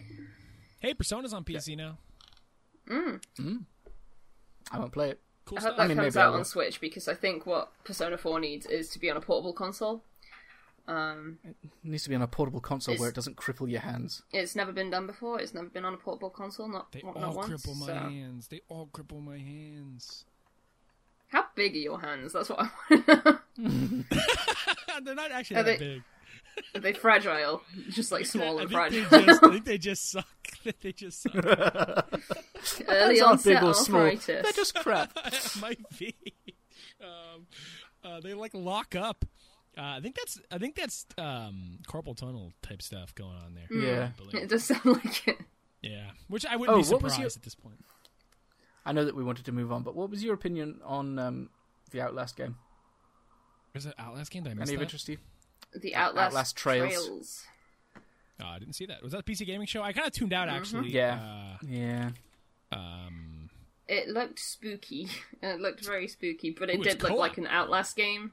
So it was co-op. Yeah, it's a co- it's a co-op like I don't even know how to describe it because I was just listening to it. Well, Dad. I was talking about my dad. There we go. Um, I'm well, Yeah. I'm interested in that now. Um, thank you for bringing that up because I didn't even I tuned out. I guess. Um, watch that Oh, and trailer Torch- and tell Tor- me it's not disgusting though. probably is. Uh, the only other thing now I found them Fae Tactics and Torchlight Three.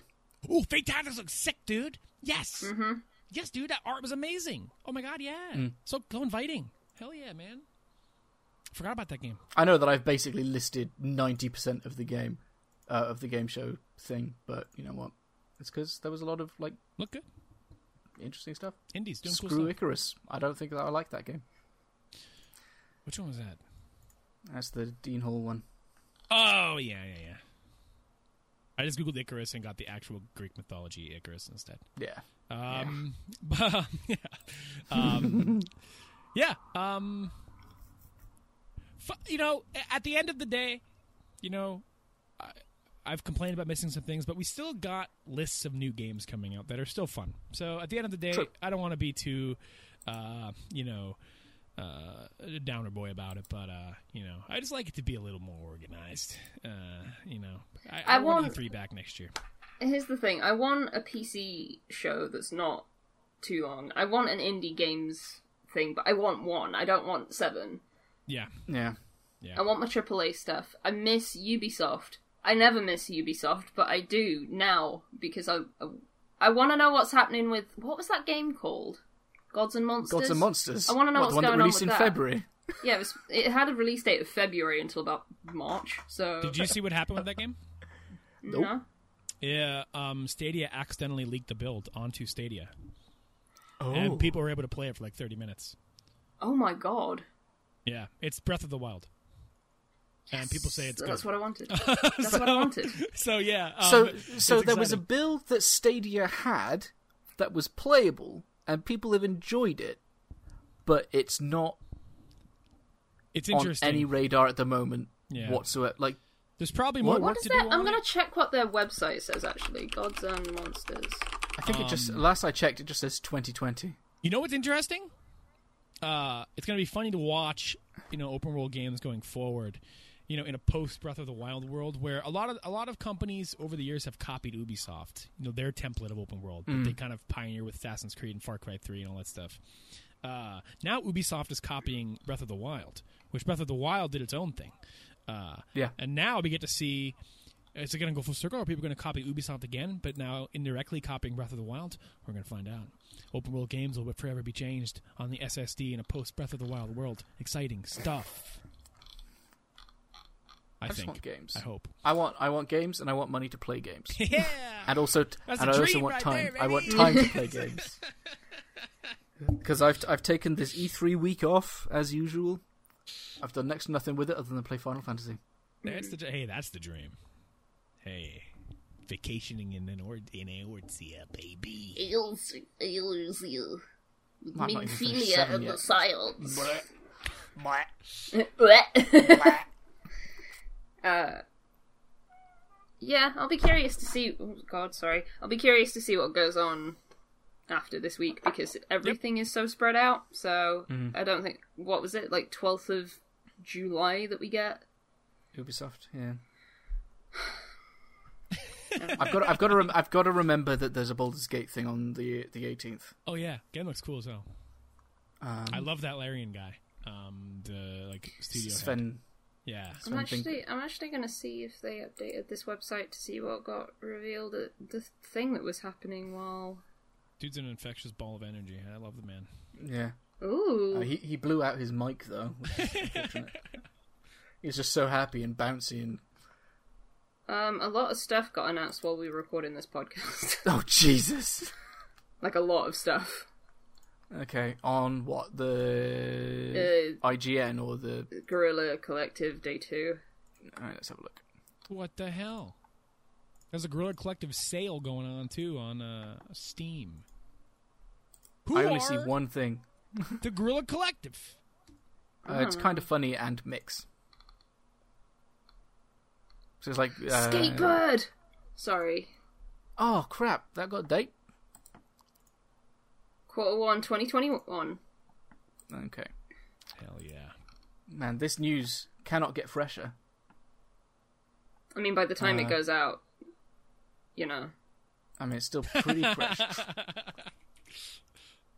Oh, Summer in Uh. Mara comes out in two days. Uh, Jay and Silent Bob have a game. Of course. Okay. Uh, Haven's coming to Xbox Game Pass. I don't know if we knew that. I think I'd seen it on the uh, show last night. I like how many games have demos now. I will say that.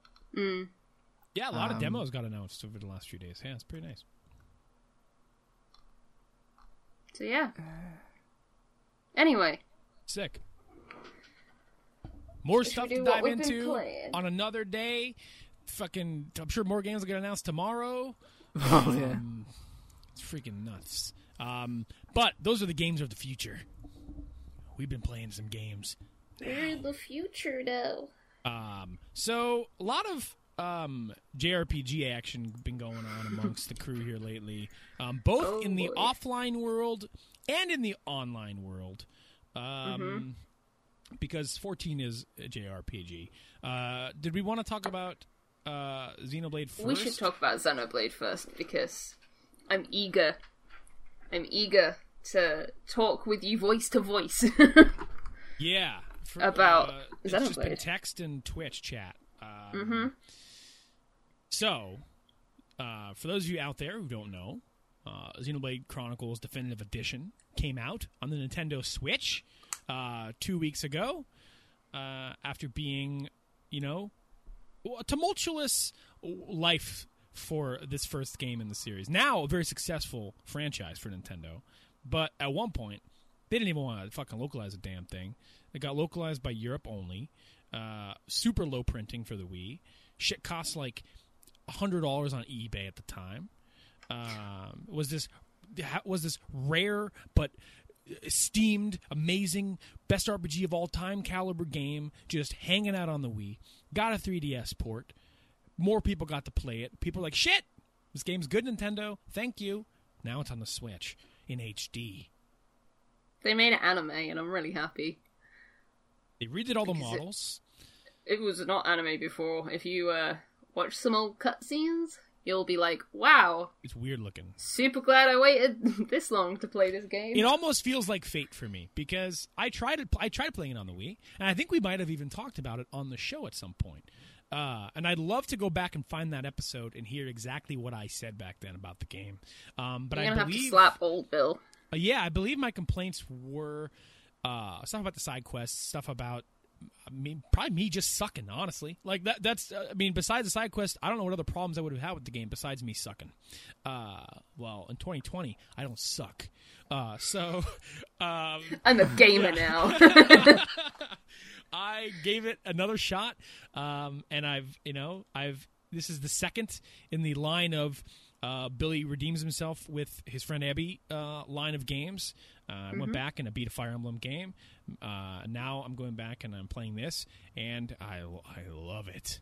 I love it. That makes you two better than me. I don't think that I've redeemed myself to Abby on anything. I don't think I have. You know, and 'cause I was talking in uh, on my stream uh, the other night. Uh, I was talking with Chad about how, um, as I'm playing it, I, I like to try to you know think about things that because like there's a difference between something I don't like about a game and then like me complaining as I'm playing it, like fucking Ryan, you idiot! What are you doing, dude? Why aren't you in the chain attack, you goddamn bastard? You're not dazed or anything. um, like sorry, what's this Ryan slander?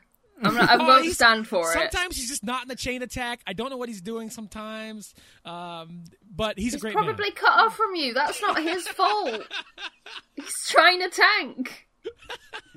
Uh, sometimes he doesn't topple. Um, Yeah, well, that's because he's got one topple move and it's probably on yeah. cooldown. It's weird that he only has one. Uh, Other people have like two, three. Other people have multiple days. There's multiple breaks. What's going on? Uh, the game kind of did around dirty there. Um, but no, like there's a difference between something I don't like about a game and something I'm like maybe complaining about on stream that's like giving me trouble. But at the end of the day, it's not really like a bad thing in the game. It's just I'm either sucking at that moment or I'm just I'm in a hard fight. It's just hard. Um, I was hashing it out with chat and I'm thinking like I don't think there's many things in this game that I truly don't like or like things that are really big detractors for me while playing it. You know, coming to terms with the way this game does its side quest is is not the way you do side quests in say The Witcher or you know Mass Effect. You're not uh, going like, "Oh, there's like three side quests here. Let me accept those." And they're, you know, they're very deep and and you know, you're doing them to get a story out of them. There's some in here that are named that have little stories, you know, for the affinity chart and stuff like that, which is a really cool system. But for the most part, the the reconciliation one must make with the side quests in this game is that they exist to be accepted and forgotten about as you're doing the story. You you won't realize you've just completed 20 side quests in the span of two hours just by running to the next objective, by picking shit up, killing things, and it's like boom, money, money, money, money, money, and that's how you're making money in this game. Like that's the best way to make money that I have found, uh, and I have hundreds of thousands of dollars now uh, because I just accept quests and I have fun with it. Um, The so- second best way is to have played Xenoblade Chronicles 2. Yeah, you get you get- you get a you get a hundred you get a hundred thousand gold for free if you played Xenoblade Chronicles Oh, 2. that's a nice little boost. That's a nice little booster. Beginning of the game. Yeah, it's all gone on skill books, but yeah. yep, yep. Yep, let me buy my yeah, but it means that you could ca- buy the skill books at the start rather Yeah. than having to grind out. Yeah, I think with the side quests though, um, I think that's more just a thing that you do to fill out the affinity chart rather than being like a deep, meaningful Yeah, gameplay experience. That's the other thing. Yeah, is is that's like once you realize that's how it's designed, and it's because a lot of gamers nowadays have the tendency to want to complete every side quest. It's like a, it's like a just a, a, a just strong burning flame inside of your soul that oh I have to do all this stuff. And in any game you never have to, and a lot of times it makes you mad. And in Xenoblade's case, it will make you especially mad if you're that kind of completionist because there are bajillions of them. Um, But they exist to serve a very specific purpose, and you don't have to fulfill that purpose. You're not missing out on anything, really, by not like helping this guy paint something. For the most part, I glossed that side quest dialogue, and I'm not missing anything. like, Sounds like you've got a problem. like you know it's never anything super substantial and i like it that way though i like it that way because it allows me it gives me the opportunity to interact with the things that I do like more, and that's exploring these zones uh, and this world. And I think that's one thing that this RPG does very well, um, among many other things. I mean, the story, the characters, the music, but like a lot of games have their worlds as like a vessel for you to just move through. And like i'm gonna use this area to like give you a nice some nice scenery and you're gonna move through it to your next objective. But like there are like so many weird little uh, areas and notches and secret places and unique enemies and opportunities for loot and side quests and just interesting enemies to fight that like the thing i like about xenoblade and, and the things that the side quests give me opportunities to do is see these zones because they are designed. They aren't just like copy paste rocks, copy paste this, or make it a valley. It is like you will find hidden areas and you will get experience bonuses for that. You will find monsters who are maybe five levels above you who are gold plated, who are elite, who will drop a weapon for Dunban or something like that that you wouldn't have gotten. There's no other way to get that. And like it makes exploring the zones, it makes picking up the side quests, you know, the way that you get to see these things. It's not the side quests that you're. It's it's not for the side quests itself that you're picking those up. It's it's like everything else. It's these like it's the same way an MMO designs their zones, and like is that they they want you to see every corner of it, and they're going to make sure you do it if you pick up the side quests. And like, oh, this side quest gives you monsters to kill in this corner. They would they just want you to go to that fucking corner, man, because there's a weird little cave over there with with stuff in it. And it's like I appreciate that so much because maybe I would not have gone to that corner at all. And and like maybe a story side quest wouldn't have taken me to that corner for any good reason. But I have a reason to check it out because I have exclamation points over there. And every zone has been just a joy to like traverse. And like all of them. Satorl Marsh, Valak Mountain, um uh Bionis leg, feel whatever the hell. I forgot some of the names of the earlier ones. It's been 50 It's called the hours. Bionis leg, Um, but yeah. you can call it the Gaur Plain if you want. Yes. Um, they've all been. So Troll Marsh especially has been my favorite. Just like the, the moods in that zone are great, the areas in that zone are great, and it was in that zone Yeah. specifically that I'm like, oh, I'm getting like weird Breath of the Wildy vibes from some of the uh, explorable spots in this game. Specifically, the one where you go into that weird lizard castle and you could like sneak behind them and open the hidden door and go up, and there's a boss up there to fight, and like it's super I hard. and you get a chest, why. And, and yeah, and then it clicked to me. It's like, yeah, of course, these guys helped with fucking Breath of the Wild. Like, of, of course, it feels like Breath of the Wild because Yeah. their zones are designed the way Breath of the Wild was designed, with curiosity in mind. And like, you could go objective to objective, but I think the best strength of this game, among many other things, like I said, is that each zone is not exhausting. Like they're big, but some games go on too long and think they have more to show you than they do. Aha, Shenmue three. Um, but Xenoblade has Xenoblade Sorry, has a uh, lot to show you in that like. 50 hours in, instead of me thinking, wow, I'm 52 hours into a video game, when is this game going to end? Instead, I'm like, I don't want this game to end. Show me the next zone. Show me the next zone. I want to explore more zones. I want to fill out my collectopedia. I want to see. I want to fight more shit because I'm loving the combat. Like, I love it. I love the zones. That's my. I love the game. Like the way it's structured. I think it's fantastic. Sorry. Why am I getting like a little bit emotional about you talking about open- how much you love this game? it's just it's a really well paced RPG in a way that I think the importance of because I think about back to back what we just played also in Final Fantasy VII Remake, and I and I and I'm not using this as a doc for Seven Remake, but it's a very particular type of JRPG, and that like it's a game mainly focused on pushing you through its narrative more than allowing you to explore its world, and we'll get there in, in Seven Remake too, hopefully, um, in that like here explore this world rather than like here's your cinematic JRPG, whereas Xenoblade has all of that too. You know, like the cutscenes have all and the voice and the music and you know everything that we've seen, I've seen in the story so far up to chapter eleven, have all been like just hype as hell and exciting. Um, but like that's never, they never do that at the expense of everything else either. Like. There's really not much to explore in Seven Remake, something like that. That kind of JRPG. Again, not docking it, but like comparing the two games side by side, Xenoblade's RPG design is like open world, but not.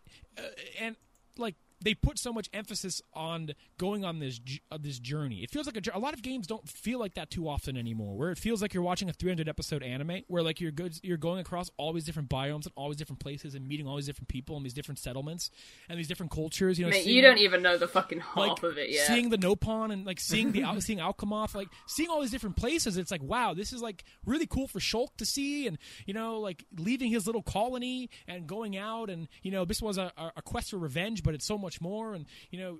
Being involved in so many things and turning into a leader, and you know, it's so it's such a beautiful story to see unfold so far. For me, I talked, you know, a little bit about that in my stream. I, I don't want to go too into spoiler specifics. I was spoiler specific on that stream because I was playing spoilers. Um, so, but in, in this instance, like it feels massive to me uh and it and it not at the expense of my boredom. Like it's never feels like it's exhausting me in any way shape or form. And that's also down to the fact that i think the combat is incredibly well thought out and that it's a lot. Yeah. It's a lot. There's a lot in there to, to chew on and learn. And i think that might have punched me in the face the first time i played it. And maybe i wasn't patient enough to learn it. And i think i had a similar experience with fire emblem. I would never say that three houses on normal mode has more or near as much depth as xenoblade does but it's a new thing for me. And like something i didn't wasn't familiar with. Similar to this and so taking the time to sit down and once you got a full party, you know, getting tips from from you and and Discord and you know whatever and all that stuff helped me out to realize, oh, you know, you need to utilize break topple days. You you need to keep party composition in mind. You need to like have your bar sorted right. Um, you're utilizing chain attacks. I don't and- ever sort my um, bar out. My bar is the default as it comes. I'm super like anal about the bars, even if it's a character I don't control. Um, I look at it and go, "That." Just I've got my rotations. nasty." I've got my rotations. I can't change it. you know. Um, it's that level Um, of depth is, is so customizable, and there's so many systems to just to just chew on that it's just oh, it's just such a treat. It's it's impossible for me to feel bored with it. There's, there's always something going on. I am so proud for a start. I want to say this as someone who has been telling everyone to play Xenoblade Chronicles for like five years at this point. Uh, still, the point is, play Xenoblade Chronicles because it's real good. Um, but I feel like proud because it was like less than a week ago that I was giving you tips and telling you how to topple and whatever. And now you're like, let me tell you how gem crafting works. It's And I just, I've just got such pride that you uh, stuck with it and learnt it and are enjoying it. It's, it's worth learning, in my opinion. I think so. Like I the think so for systems sure. of the game. I love it.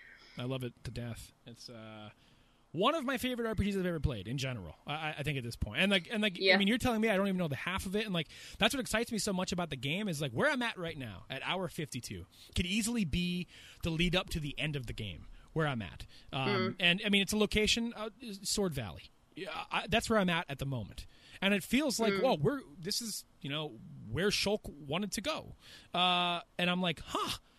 There's like 40 hours of this left. I'm so excited about that fact. Like, uh, pumps me up. Unless I'm closer to the end than I think, but I don't think. I am. No, the the thing is, it feels like it's got a build up, and then you'll be like, oh. By the time you finish this game, yeah, that was perfectly paced. They did everything they needed to. They told the story that they needed to, and that's good. That's what excites me about It's- it because up till this point, they've nailed it all. Like, just nailed everything that like I look for and, and appreciate in, in, a, in an RPG in a game, and um, it couldn't have come at a better time. You know, as I'm in the middle of my JRPG fever here, uh, and and really taking these games apart and, and beating them. I uh, I I believe on record, pro- possibly on record, had a lot of issues with the uh, the Wii and the 3DS edition, and I haven't watched Ebby play it on stream. Again, I don't know if it's like one of those things where Ebby just happens to know how to play the game and thus makes it look better, or whether there are actually things either in my own brain that have improved in the in the time, or that they've tweaked in the the, the definitive edition, how, however slightly. I honestly Uh, don't think they've actually tweaked that much in terms of how the game plays. I d- Personally, well, the more that I'm looking at it, the more I'm inclined to agree. I th- I am still of the mind that they have tweaked how the um I don't know what it what it's called the the chain gauge Party gauge. I feel like that again. That might either be because you're playing it better.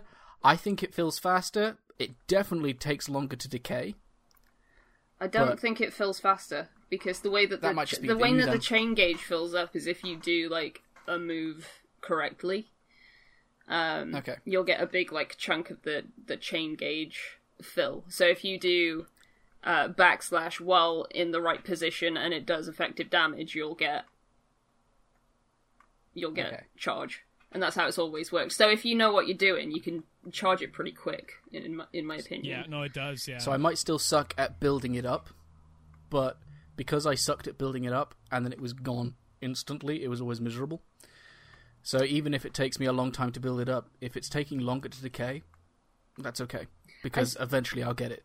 I still haven't quite figured out, or if I did figure it out in the 3DS version, I don't remember, um, how you continue a chain attack. Um, yeah. From what I recall seeing on either it was a mix of Chronicles 2 and maybe on a Chron- um, I'm gonna say this right now. I fucking hate Chronicles 2 and its chain attack system. I think it's garbage and overcomplicated. Um, Fair enough. I well, from what I've read, from when sorry, I've been I like got trying. No, no, no. Uh, from what I didn't mean to like emphasize it like that. It was just because I was putting something down. Um, from when I've been like trying to work out what skills do because it was being weird. I think the extended chain attacks are a percentage chance based on your affinity between the two people that are about to be handed over. right. So like from Shulk to Ryan or Ryan to Sharla or Sharla to Shulk. So it's a percentage chance of that, which will then trigger the quick time event to extend it, and then it'll be another percentage chance um, with like a higher DC, I guess, um, to extend it again and again and again. Because there was like a graph or a little uh, infographic where it was like spinning in circles of improved affinity shape, color, or whatever, and it was implying that basically. So party switching is what you're saying is detrimental. Potentially, yes. Depending on how affinity is built between party members. Like, if affinity is only built within I think combat, then I yeah, don't think it's the only place that's that it builds affinity. Um, I think when you level up. No, that's not right. You can give gifts too. I don't know. I don't know how much that affects. Is that, is that what you're talking about? Like your affinity between those characters, like your relationships with them, gives you better chances. Yeah. Yeah. Um, Like, if they're better friends, they'll be better, more likely to I haven't have done much gift giving uh, a chain extension. because I feel like when I give gifts, they don't like any of the shit I give them. Uh, but uh, How, uh, here's, I actually have a question for you. How do you feel about the heart to hearts that assume that you were there for something that happened 17 years ago and you were not there for? Um, you know what's weird is like I haven't like done any. I've like done barely any of them because half of them show up and it goes, "You got to get further in the story for this one," and it's like, okay, um, all right, I guess I'll come back to the zone sometime, and then like I'll go to another one. It's like, oh, this person you got to be like super best friends with this character you just got, and I'm like, all right, well, I, I'm not. So all right, I, I mean, I guess okay. I've seen So maybe there's one right of at the start of the game um, where it's Shulk and Fiora. Oh yeah, I know what you're talking about. I know what you, your question was. Yeah, go ahead. And Shulk's like, "Oh, we've been here before," and Fiora's like, "Do you remember why we were here?" And you have to like pick between two you can fuck it of up. this thing that happened years ago that you weren't present for. You just got to guess. I feel like the first one, the first question is always like, you've either played the game before and therefore know the answer, looked up the, qu- Uh, the yeah, answer, probably, yeah. or you're just going to guess it. And then the second question is going to be like, okay, how how do you think the characters would respond in this Yeah. moment? So it's like one's a history question and one's a personality question, and it's either to make it neutral or slightly good, or if you're reading a wiki, you get the perfect route. I've gotten them all wrong, Yeah. man. I'll tell you that right now. You don't know your you don't know your party. Well, I've only done two of them where I've had to do that because, like I said, I haven't really gotten a chance to do too many heart to hearts. I got to look at my list. Thankfully, though, it adds them to the list, and I can look at that list whenever I want and see, like, okay, I need to get my affinity up between Ryan and Sharla or, or whatever, um, and so I can go back and see that one heart to heart that I missed. Um, so I, I do eventually want to get on that, similarly to how, like, you know, I, I try to stay on top of my supports in uh, Three Houses. Um, but I've just been s- just so addicted to exploring the world that I haven't really done too much of that yet. Um, Yeah. I I'm really glad that you like it. I've always been like one thing that I always point to when I'm trying to push people into playing Xenoblade is actually the world. So I would like to know your opinion on how you I know you said that you like the zones and stuff, but how does it make you feel to know that you started on the leg on the like that's ankle of the that's- Bionis yeah, yeah. and you climbed up to the head? How I'm cool is that, because um, one of the things you know the zones are part of it uh, the setting and knowing you know where you are and they always do a good job of reminding you when you enter a new zone and it shows you where on the Bionis that you are. There's a little glowing dot on the on the little um, silhouette um, of the Bionis logo, and it's always cool to be like because not, not every zone is named after one of its limbs. Um, so it's cool to like get to a spot and be like, "Holy shit!" I'm like on his neck or something. Like this, it doesn't feel like like it's it's a it helps to portray the scale of the Bionis and like and the Mechonis both. Um, it- like this is an entire civilization built on this once living thing, and it's fucking huge. To to be like, oh yeah, we're on the knee, and it's like. What the heck? They, they just they just don't even question it. There's there's like, yeah, I got a fucking like summer Yeah. home on the knee, and it's amazing. I think the world building is so great, and it's, the setting is so unique um, that you sometimes forget that you're just you're on like a giant titan. Like you forget that sometimes um, until you're reminded of it through the story or whatever, um, and to know that this thing could like wake up at any moment or something. Like like like it's amazing, and the the the. I never Can't really say the thing I want you to say. it, it, it never really clicked with me what Sword Valley meant. Um, like until now, is like it's it's the sword stuck. It, that bridges the two, and like ah, there's a, Mm-hmm. there's a, oh, it's so cool. Like it, the, the the the world's great. Is is my response to your question? Like everything about it has resonated so positively with me, and like in terms of the world building and the setup and the and the cultures and the the things that have been built on this once living thing is amazing to me. Yeah. The scale of the world's massive, uh, and I think that's I think the co- the the coolest thing for me in Gaur Plain is when you sort of like doing your thing and you're like, I don't know, distracted with side questing and Juju's gone on his little truck again, and then you, you sort of like forget what it is that you're doing, and then you'll look up and you'll see Yeah. the Mechonis. yeah.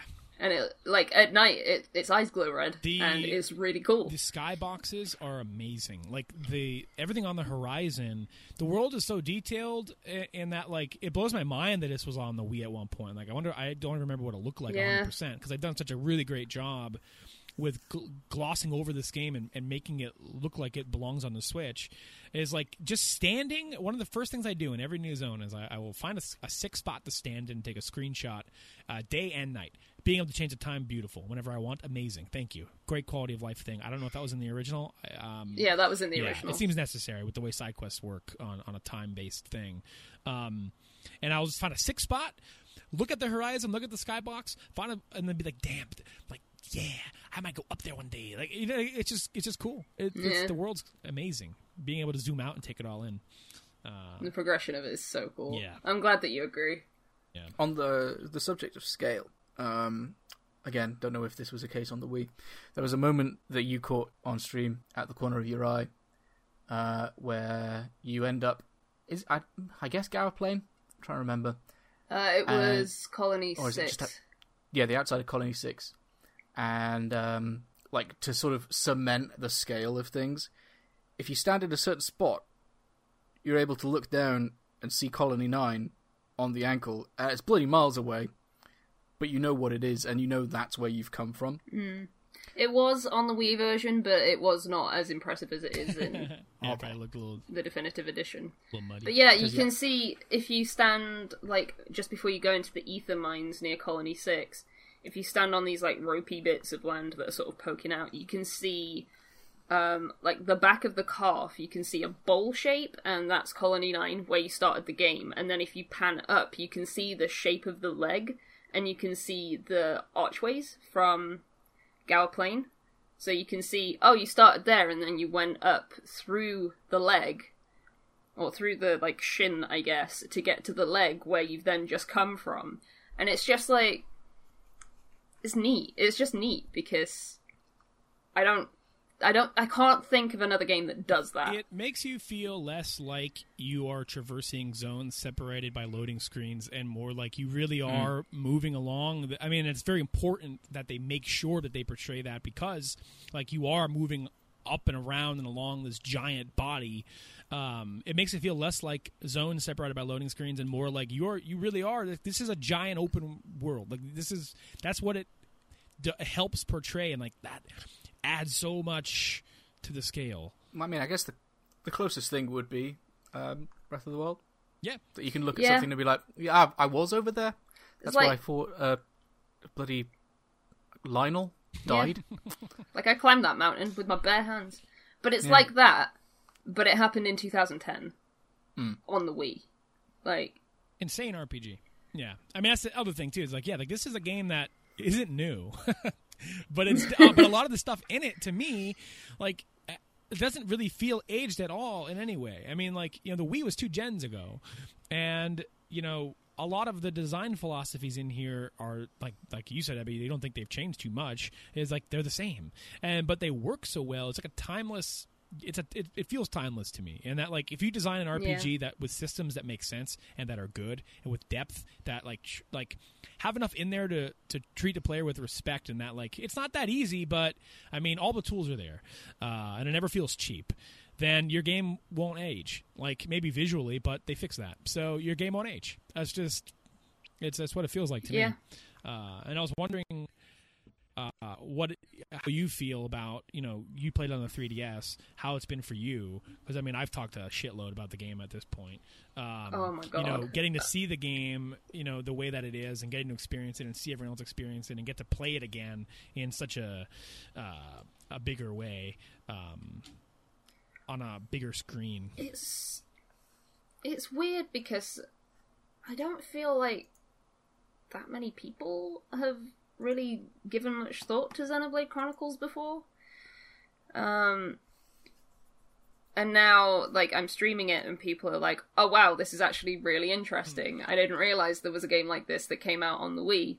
Wow, that's really interesting. Okay, I'm interested in purchasing this game now." And that makes me happy because I don't think people were particularly interested in the game before because it it looked like a Wii game. Um, and then when it got re-released again, it looked like a Wii game, but in 240p.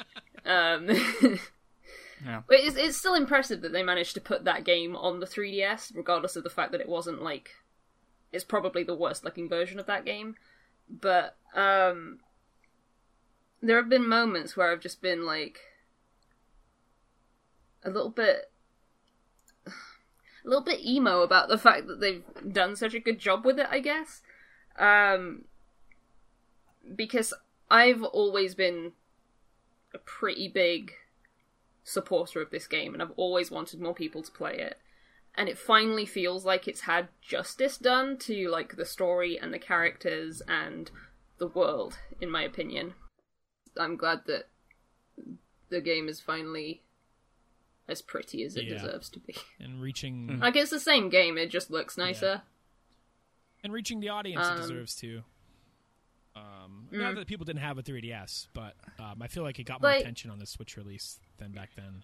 Well, you needed a new. Well, you needed a new. Oh 3DS yeah, that too. To play yeah, it. yeah, I forgot about. I forgot all about that. Um, it was like the only one of the only new super new super new uh, Nintendo 3DS exclusives. It was that and like Fire Emblem Warriors, I think.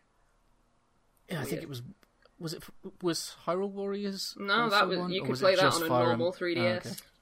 Oh, okay. Wild. Um, but I think the thing is, it's a niche game for sure because you really have to have patience to learn it. But I still would say it's worth learning for the story and for the characters and for the voice acting. Performance is uh, incredible, no no question about it. Found out I ran into a character in Final Fantasy XIV, and I was like, That's Alvis. Oh wait, there's also um uh Shulk's in there too, by the way. Uh yeah, I uh, was Yeah. watching your. oh yeah, that's right. stream Yeah, yeah, yeah, mentioned it, I yeah. Uh, F- Fiora's in the game too. Which is it's just weird because, like, I have a lot of respect for these voice actors, and I do not want to make it sound like I'm uh, trying to squish their achievements or whatever. But they aren't well-known actors here at all on any Yeah. level. Um, like I think Shulk's voice actor may have been in an episode of Doctors once. Uh, and he voiced the Hotel Trivago advert that everyone hated. Um, so I think he's technically. Oh no, I was gonna say he's like the most well known, but the um, the king of Alcamoth is the like big booming voiceover guy for the X Factor.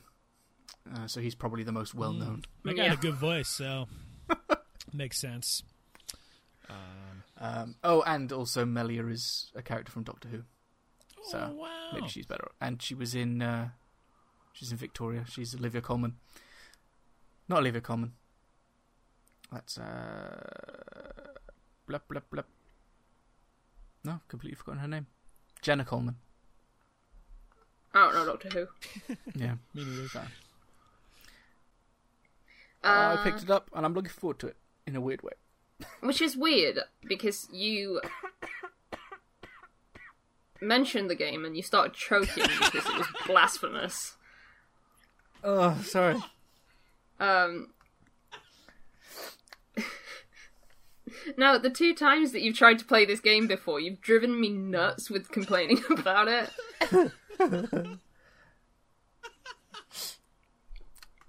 Yeah. But now you've got Bill to complain to instead, so.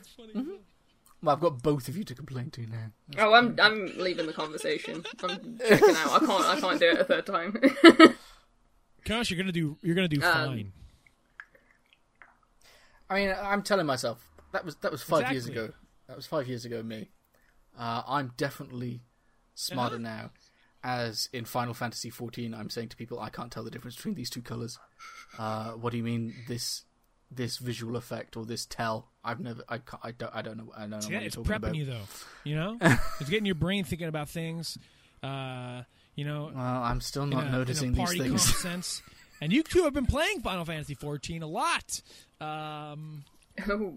I I was gonna do slash playtime, but I decided not to because I've only been playing a month and I'm pretty sure it's gonna be like 19 you days. never want to do that ever. Um, Hmm. That's I think the last I saw, I was at, s- I think I was at six days and three hours or it's something. uh, like that. revealing about yourself in a lot of ways. Hmm. Um, You know, in World of Warcraft, if you do slash playtime, does it just do it for that yeah, character, but, or does yeah, it do it for you your can get account? an add-on that will add up all your characters' playtime and show it on one amount. Uh, I dare you. I'll I do it next time I stream. I'll do next time I stream. Actually, I'll just do it um, after we finish recording. I'll just let you guys know because I'm curious myself. Actually, I want to know. um, I did it once Um, like five years and ago. I will, add, I will add it in post. What your yeah, time? it can show up on the screen. Yeah. Oh, you know, whatever. 324 days. It's got to be more than that, probably. Oh, it's got to be in the It's gotta be more thousands. It's, it's 15 years worth. It's gonna be nasty.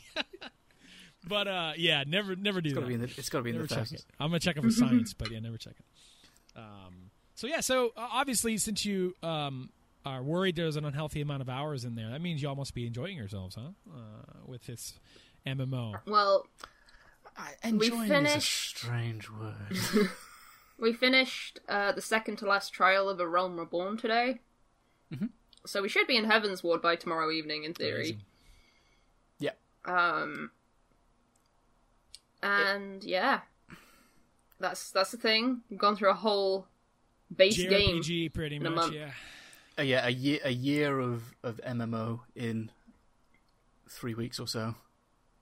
Does that? Um, Um, I, I want to know how like you guys feel about having to do that, like in order to catch up to play with friends. I'm curious if Not good. Yeah, I I was wondering that because you know like, it's something I don't really appreciate. I mean, I get why they want you to see the story, but at the same time, like in other games, you can kind of just level and then just kind of play with your bros. Um, It it's been one of those where there's been stuff that particularly Abby wants to do, but also that I want to do that's locked Uh, behind Heavensward. and there are moments in A Realm Reborn where it's convoluted and long and unnecessary, and it's one of those things where I, I know that people are trying to be reassuring or whatever and be like, it gets better. Trust me, it, it's gonna get good. It's I've like, heard well, amazing it's things not about- good. It's not good now. Yeah, I've heard amazing things about all of the expansions, but the thing that I'm kind of frustrated with right now is the fact that I am locked to level 50 quests at most. Um, I am a level 58, 59 bard, Fifty nine. Which means for the last nine levels I have gained no new abilities at all. Um, because I can't take the job quest to get the new abilities until I'm in Heavensward. That sort of stuff is very frustrating to me. The fact that I can't get uh, more abilities in Fisher is frustrating to me. The fact that I can't get this certain currency from doing all of this fishing that I've been doing to get a chocobo raincoat is frustrating to me. But despite all of that, I think this time around with playing it, I've felt like I've had more of a sense of community with it. I've gotten to spend way more time with my friends. I've mm-hmm. gotten to reconnect with friends from uni who I've not spoken to in years. I've made a new friend. And that sort of stuff kind of makes it worth it to me. So I Yeah, guess that's kind the- of the point of an MMO. I'm not sure. This is yeah, this is the first MMO where it's not been a solo experience. Yeah, not like a Uh-huh. solo experience where you go, oh, let's meet up and do dolmens for an hour or whatever. Yeah, I guess. I guess. Es- I mean, I stuck with ESO for longer than I have other things because it was still like a chance to hang out with you to be doing random dolmens for five hours. Um, whereas this is like a more sustainable. It's a group of people who actually enjoy playing the game and doing this, that, and the other. Um, and who have been playing it for like five years, so they're not likely to go anywhere. Um, hopefully.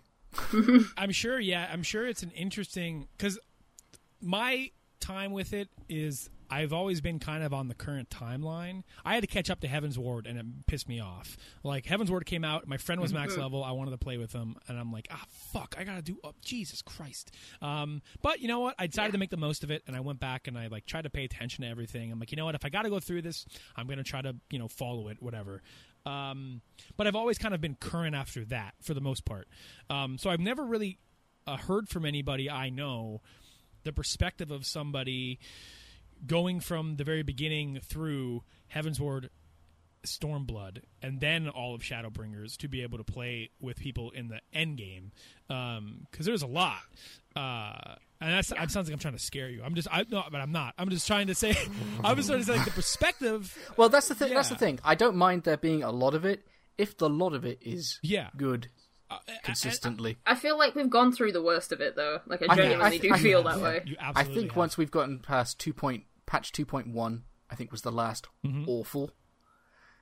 It's it's been a little bit iffy in uh, two point three. I think. I think was a little 2.2 was really good. 2.3 was. Uh, yeah, and then two point four Yeah. and so what I've played of two point five has been has been good. For me, yeah, it's Um, the we're on the last patch. Yeah, so base game Yeah. didn't really get like super hyped to me until the very very end of it. Um, and then like that stuff leads into Heavensward, and then for me, Heavensward is just cool as hell. I mean, like uh, you know, there's still problems with some of the quest design, like you're just picking shit up off the ground for some guys. It's, All right, buddy, like this is, what, what am I doing here?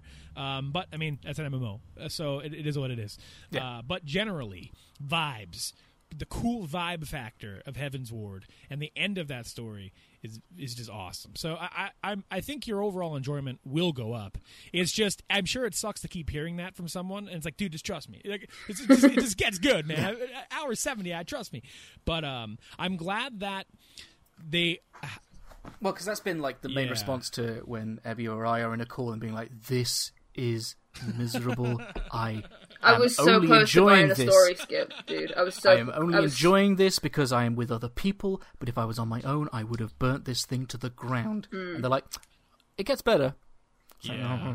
it's it's nice. I didn't know. I, see, I forgot you could technically get experience while catching up on these quests. So knowing Abby that you're like Yeah. 58, 59, which is close to the level cap of Heavensward, um, is interesting to Yeah. me that the game does that and like teases you with things that you just simply can't use, despite you being able to technically use them. Well, It's- it- that's crazy to me. I've never been in that situation. It's it still pops up every two levels saying you can pick up the next job quest. but you Like, can't. no, I can't. can't. Um, but I get why you're telling me. But, but the can't. thing is, I'm then gonna like as soon as I get to Heavensward, I'm gonna do all of my job quests back to back, and then have an have an entire expansion where I don't get a new ability Yeah. as Bard. Damn. Damn. So I'm gonna have to pick up another class. But I think didn't weren't they saying that after Heavensward, fewer You do get skills fewer, are locked yeah. behind jobs. Like there are still some that will be locked behind jobs, but you will still be getting new skills. I mean, I'm gonna be up. honest. I'm really not concerned with what's going on after Heavensward because I plan to sort of calm down and take my time a little bit more with Heavensward.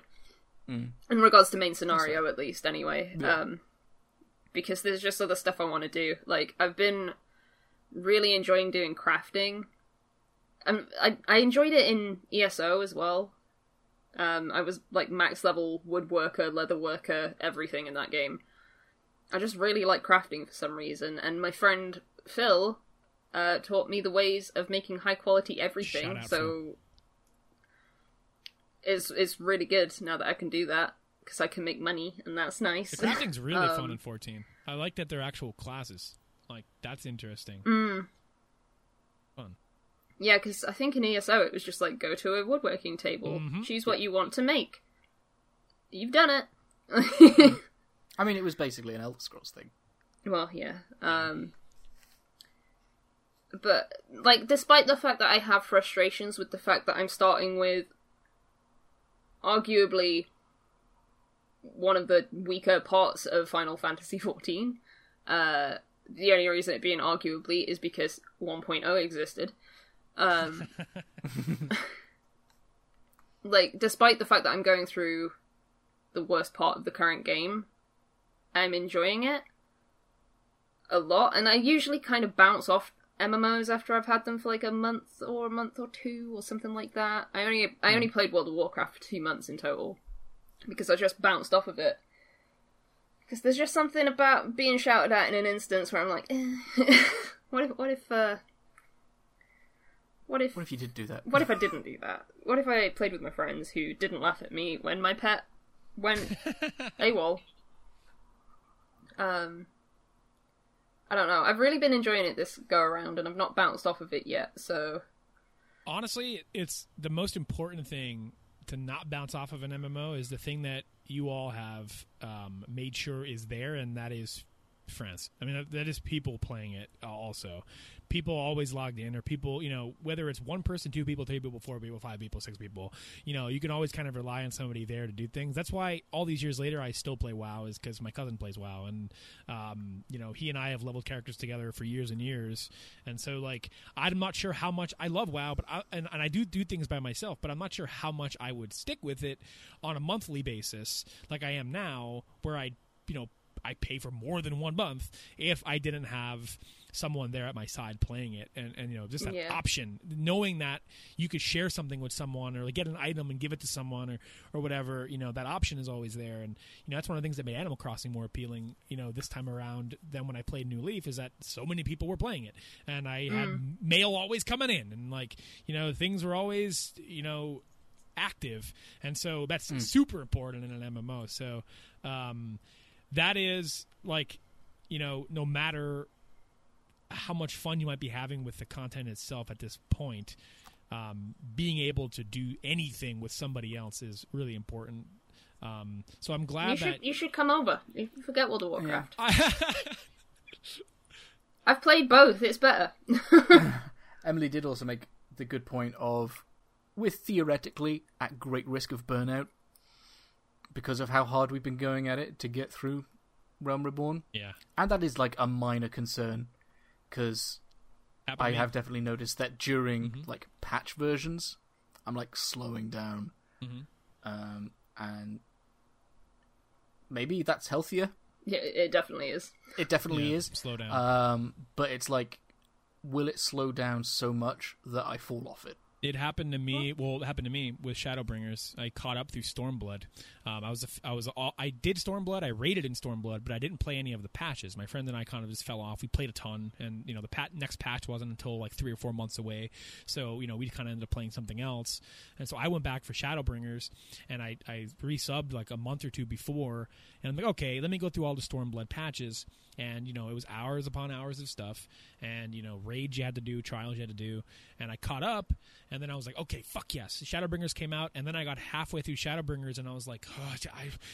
I, I just I I'm just like burnt to the core. Um, not anything to do with the game. It's just I'm doing the same stuff technically, and I've just bum. I just rushed so fast through the, and I just felt like, ugh, ugh, I just I had to step away for a bit, and I never went back. But I, I, But I you're gonna to. come back. Salt and vinegar. to. Um, I, I'd like to come back as you as you two get closer. Um, to Yeah. uh, through at least into Stormblood. Um, that's not me like putting a bounty on your time. Like hurry up. it's just I'm playing WoW and other stuff, and it's like I can relax a little bit and not feel like I'm missing out on too much with y'all until you guys get a little closer. Because I do plan Yeah. on it. I did reinstall it and everything, but uh, So just, I'm curious know. because I'm very biased towards a certain race. What what race do you usually play when you're not playing Salt and Vinegar? Um. Uh, well, funny story is when I made Salt and Vinegar with you guys, uh, I changed my name on my main to Salt and Vinegar as well, and did a race change to an Au Ra. So um, that is my main. So when I come back Yes. and play Salt and Vinegar, that the Salt and Vinegar that you see won't be the one that you met originally. It'll be my main character, um, who's an Au Ra, who uh, is currently halfway through Shadowbringers, just l- lost and waiting for a time to come back. Um, Not enough people play at every level. Aurora males, especially. They're cool as shit. my opinion. They're so cool. They have like some of the coolest hair options. They have like I have like these six glasses glamored onto myself. My guy's showing a lot of chest. He's hot as hell. It's just you know I'm just looking good in the neighborhood. Um, Whereas I'm like the most basic human. You're just man. like random preset one here. Except it wasn't preset. I chose so many options. You look like, you look like a preset. I'm sorry. yeah, I know I do. But I guess that's what humans look like half the time if they don't have true. uh, like facial markings or anything. It's gonna presets be like, presets need love too. You know, Kinos, it's okay. Um, yeah, I'm just a preset human being.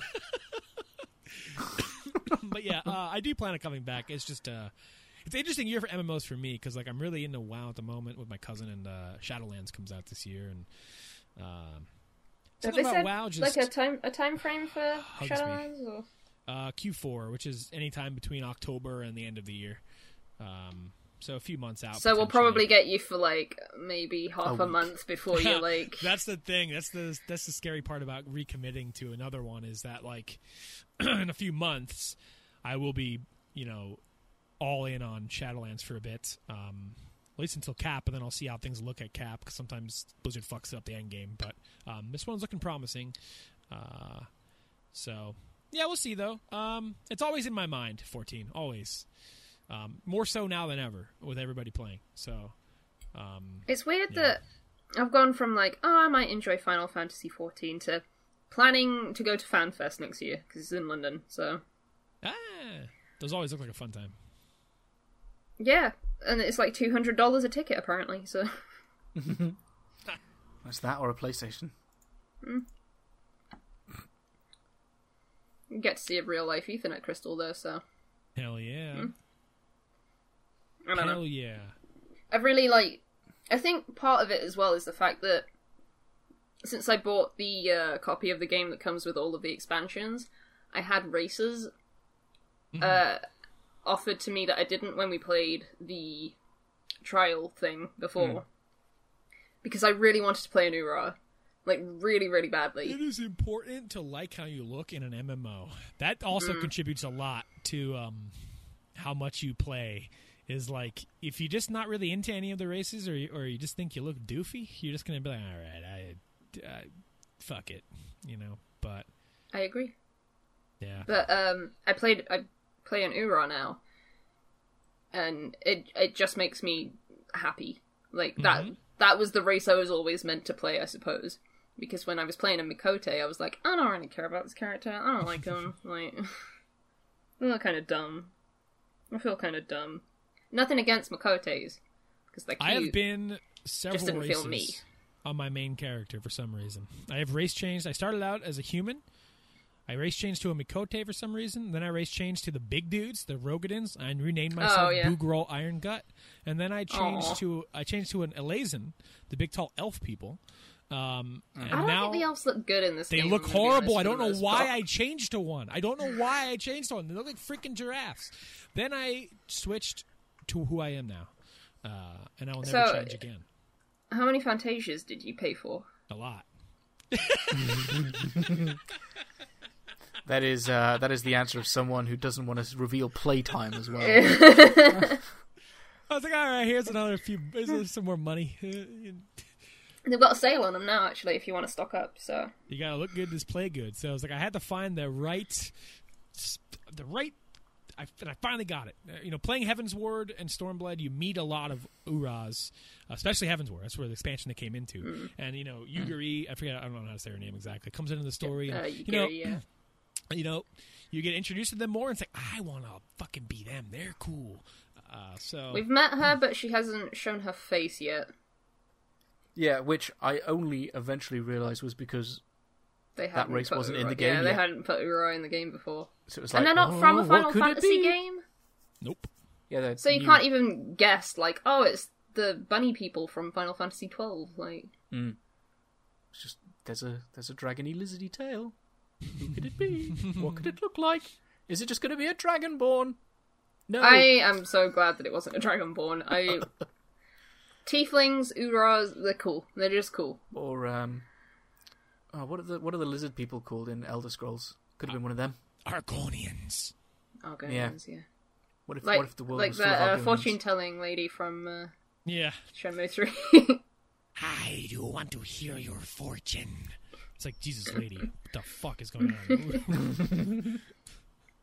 but yeah, I would I would highly recommend I think it was free for a bit, I don't think it is now, but I'd highly recommend trying 14 if you are mm-hmm. looking for an MMO. I know mm-hmm. you probably have if you're interested in MMOs because it's pretty popular, while. but Yeah.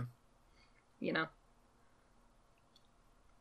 You can talk Well, about uh, Sakura Wars, and I'm gonna I'm gonna eat this pizza. Well, I was so I was going to briefly say whilst you were indisposed, like speaking of like falling off stuff, I didn't realize how much of Destiny Two I missed until there was Oh, a live ya. event, uh, and I was like, man, I've missed out a lot. And now they've announced three more expansions. I'm like, man, I really want to play that game again. I will say this as a brief aside. Uh, you know, in the Destiny 2 realm here, I love that game. I will always play that game. I will play whatever they keep putting out. If I find it very strange though that every big expansion, Luke Smith has to say on video that they're going to get things right this time. How many times does that man have to say that? What the hell do you guys keep fucking up? Luke, what the hell are you guys doing? The game's good. What the hell's wrong with it? Like, what's was- going on? Was Shadowkeep the first non-Activision one, or is Yes. Beyond Light going to be the first Shadowkeep one? was, and I, I do know the problems, and, and I don't I don't like the way that the game is currently structured. Honestly, No. with seasons and the way you miss out on things and how many things are temporary, I think that's nasty. And it, and like it, yeah like, i understand the logic of putting seasons in i guess it's like similar to putting in patches for an mmo except you can still do the purchase for an mmo the seasons are gone Mhm. and i'm like well i've now missed out on story yeah, because i couldn't keep up with the game Yep. because i was playing it on my own And I so it wasn't as making each season cost money too is weird. And Mm. I mean, you can buy the season pass, but it's like honestly, at this point, just let me subscribe to your game. At this point, like I, I, I if you're gonna put, if you're gonna monetize content that way, then find a different way to do it. I, I don't know, like it's, it feels like I could be playing the same game as you, and new stuff just came out. But if I don't pay fifteen dollars, we can enter playlists together, but like things are all conjointed and or, or- just Yeah. disjointed and weird, and uh, you know. So I get it, maybe where he- what he's talking about, probably that they're going to stop that potentially, um, or understand that content shouldn't be Well, temporary beyond- in that way. But beyond light has a season pass shit, for four seasons yeah shit. Well, maybe it'll. so at at the very least there will be seasons whether you can still like play Right. like if I feel like what they need to again, I've not touched it for a while, but there are story elements based in a season. Yep. Those story elements need to stay. It's just that you can't do like event stuff or like there's no season specific drops anymore. even then- but you can still do like it, it- as I'm saying like as a bare minimum. Right. Bare minimum. Sure. Sure. Sure. Sure. sure. Um, bare minimum, let me experience the story over the last year because I'm going to go into Beyond Light and there's going to be stuff that's happened with the Almighty and Rasputin, uh, Osiris, um, that other robot, uh, Saint 16 or whatever, um, Saint 66, that I'm not going to know. Yeah. And Yeah. the only way to know is to read a wiki. And it's a game that, that yeah, was the problem with Final Fantasy 15. I was expecting Abby to come back. Um, I think that she's actually walked away whilst we talk about or Destiny. she's like choking. so I She's like choking on her food, you know, on that one. Um, quick. If you want to say anything about Ryan, I'm you can do it eating. now. Don't you say anything about Ryan. I'm eating. um, yeah, no, for sure. It, But, it's yeah. it's gonna be interesting to see what they do with that. I mean, like you know, the big Almighty event was an interesting thing for them. I think you know it was their first time trying something like that. It had some weird build up, but ultimately it was a, a neat thing for them to do. It put them on top of Twitch for a little Yeah. bit. It was it was nice for them. Um, put some interest back on the game because as soon as they did that, you know, the very next day or whatever, they had their or two days apart. I don't remember the timeline, but had their big blowout, you know, announcing the full commitment to Destiny 2, which I think is pretty cool. Um, you know, everyone wants to see Destiny 3. Luke Smith came right out and said too after that, like there there are no plans for that right now. Like this we want to make sure this game is good and make sure that you know because people invest hours and money into cosmetics and, and grinding for loot Yeah. and it sucks to iterate I mean, because sequels that's the thing. that. Like, realistically, what is the difference between a Destiny 2 and a Destiny 3, or Destiny 1 and Destiny 2? Yeah It's basically expansions. Yep. It's just that they like the difference between one and two was pretty overhauly in terms of engine and, and things like that. But it's fine as it is. They can just expand on it. yep i think No need to start from scratch. they recognize that too i think finally it's like you know what we're not under activision anymore we don't have to do quarterly yearly whatever sequels that activision wants to stranglehold its developers to do no matter how successful any one game is there needs to be another one. Um, despite these games being alive you know in the age of the service game you could probably stop iterating sequels every year. Um, there's absolutely zero reason to do that. You just do big content drops. That's really all you need to do. Um, and we see how unnecessary it is with something like overwatch 2 where the game itself is just Overwatch. You could play it. You could play it together with everybody. Just you get Well, yeah, the fact single that they player said stuff on top of it. It's just it's clearly Activision. any any hero release for Overwatch two, you can play in Overwatch one. It's like Yeah. okay, so I'm basically just paying another game. it's a for big update. It's stuff. a big update with expansion single player stuff on top Yeah. of it, which is what Destiny three probably something you know. If Act- if Activision was still doing Destiny, we'd probably be getting some of this stuff, and it would feel useless, and it would just feel like Mm. why didn't you just add this to Destiny two? In Overwatch's case, they kind of are. Um, it's just it's a weird it's a weird situation. It's the be- it's a good Yeah. middle ground, I think. But yeah, so Destiny two continuing on as Destiny two, smartest move uh, I think going forward. Um, 2023, they have schedules and uh, expansions announced up till. Yeah, which surprised me because I thought that they'd said that they were working on the game after Destiny. There is a rumor new IP from them. Uh, I believe job listings popped open. Uh, So, so- I mean, either way, interesting. But um, Cool. it's also weird to think that there's another three years of that story. yeah, I assume they want to make it. I know Luke Smith is a big WoW fan. I assume in his mind, it's like let's just expand Destiny out into being a world that's always evolving rather than iterating. Um, Hmm. like WoW does, and like any MMO does, um, a living, breathing world, um, rather than in installments. So I guess we're seeing that vision get that. realized here, yeah, with uh, with what's Yeah. coming up. So, uh, can, anything that you have been playing uh, uh, that is of note? What in the last six months? Um, what you're, you're, No. what is lighting a fire in your belly? Not a lot, to be honest with you. Like, um, the the weirdly most enjoyable experience that I've had gaming wise was I mean you you and Abby stream a lot uh, whilst we've been off the air. You you have regular streams and things, and um, I've not managed to find that balance. And so I've only actually streamed one game, and that was A Plague Tale, and that was a long time ago. But I really enjoyed it, um, and I really hope that there's um, more from that story.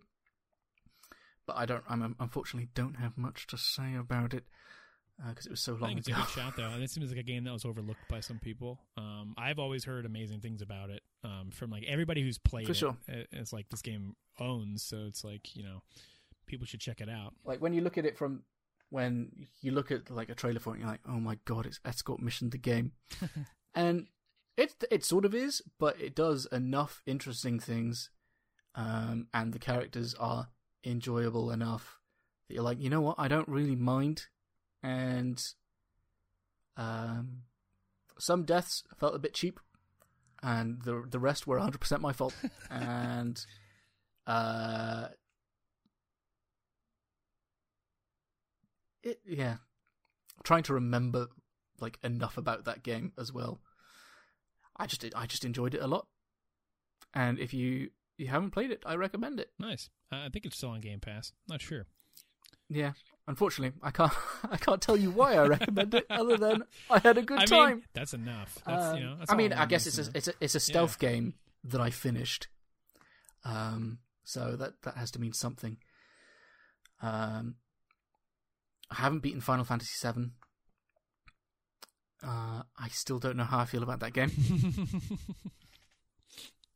which is unfortunate. Twenty five hours in, you're like, I don't know whether I like this.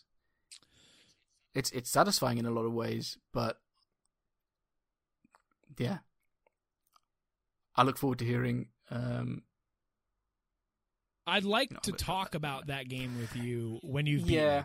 it. Um, so like you know your final thoughts on it when you've beaten it, and you know what I mean, and see it all encompassing, and see how it ends. Uh, you know, and, and how it feels to finish part one of something that's going to have multiple parts, because that really kind of I think.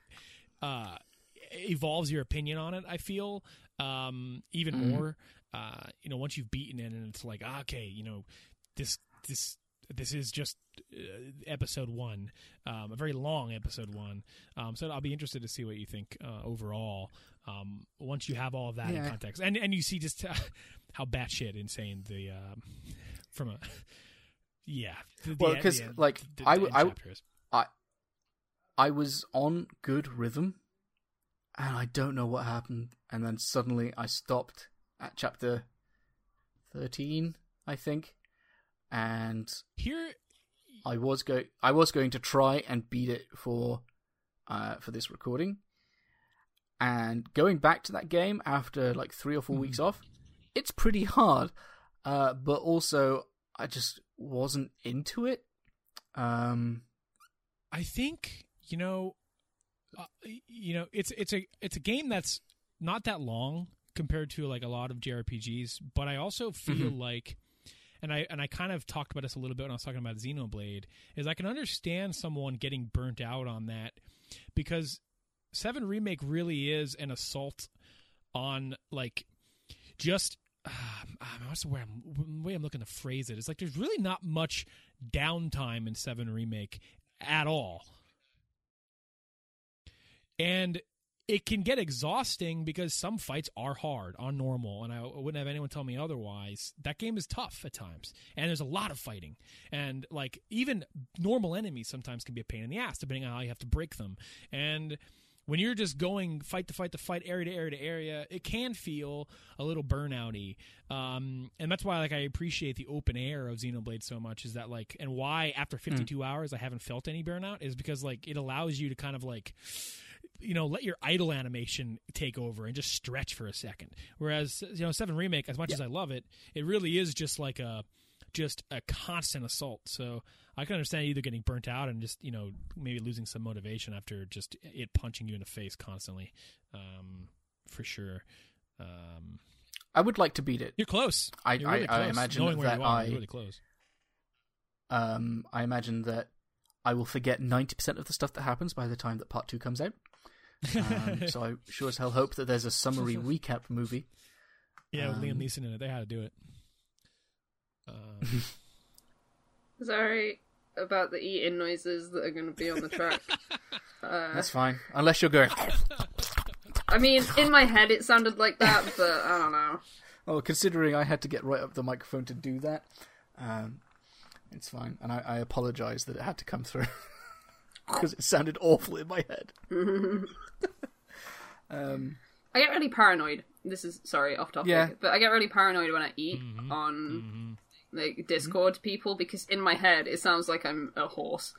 Yeah. Um, I get that. but I then mean, I'm paranoid. my my uh, the time. green blinky thing doesn't go off. So yeah. Mm.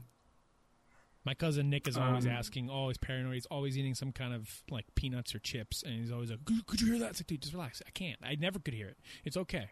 Just eat, dude. Eat away, man. It's gonna be all right. Chomp the shit out of those chips. Even if I could hear them, I don't really care because I'm I'm I'm a big snacker too. So I'll go back to bloody old Now, Skype recording eating on podcast. stream. Oh yeah, the corn nuts. Yeah, I mean, coin coin coin.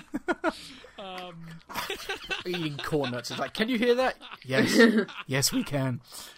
um, yeah, eat on, eating on stream. I'm really self conscious about. I'll turn the camera off for that, even if you could hear me. I just don't want anyone to look at me eat. Yeah, I feel- It's just- Yeah, I feel like that's not a, a sound thing. That's a I don't. I'm not doing mukbangs or anything like that. You don't got to see me just eat a forkful of Alfredo. It's fine. You just like I ate, you know.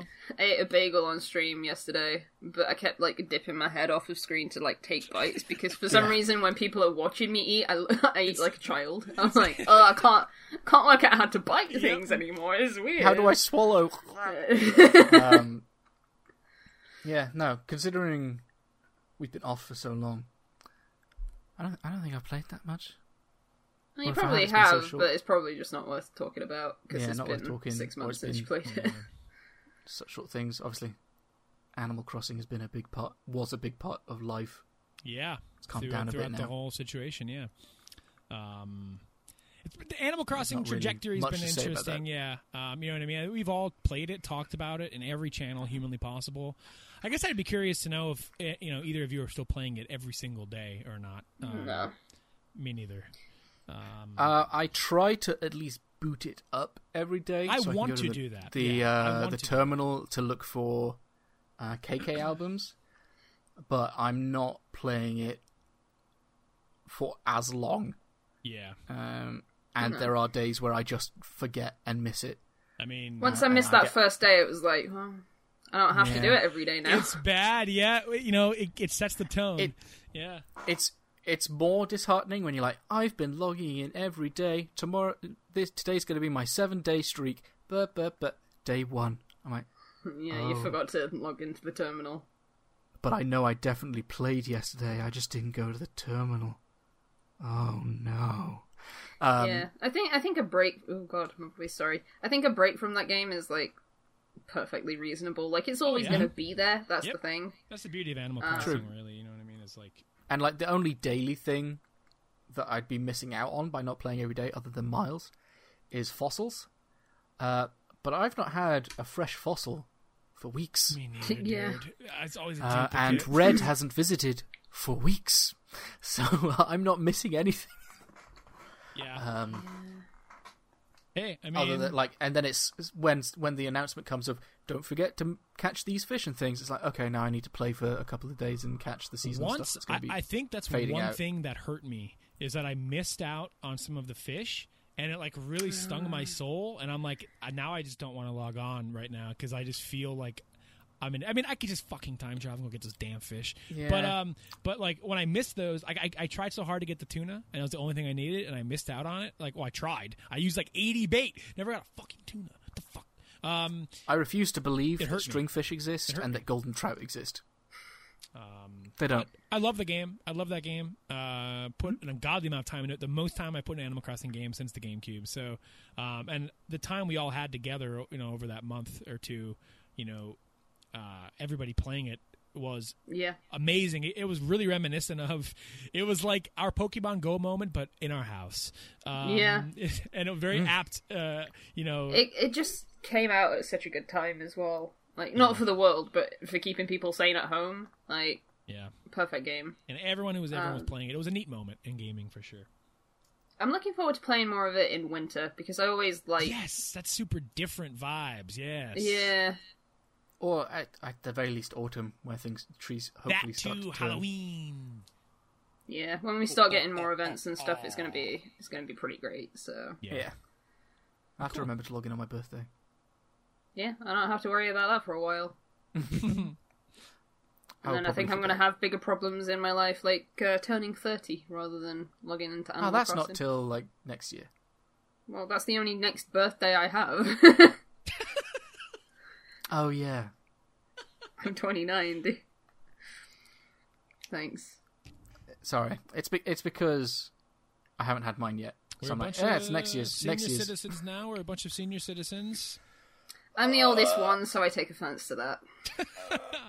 I'm getting there. I feel I feel like the oldest one. You're getting Look there. You're getting there at the same rate as me, mate. I feel I f- no, as in like, as in how I feel. I'm a I 28 think I'm year the oldest old one. old man, senior citizen.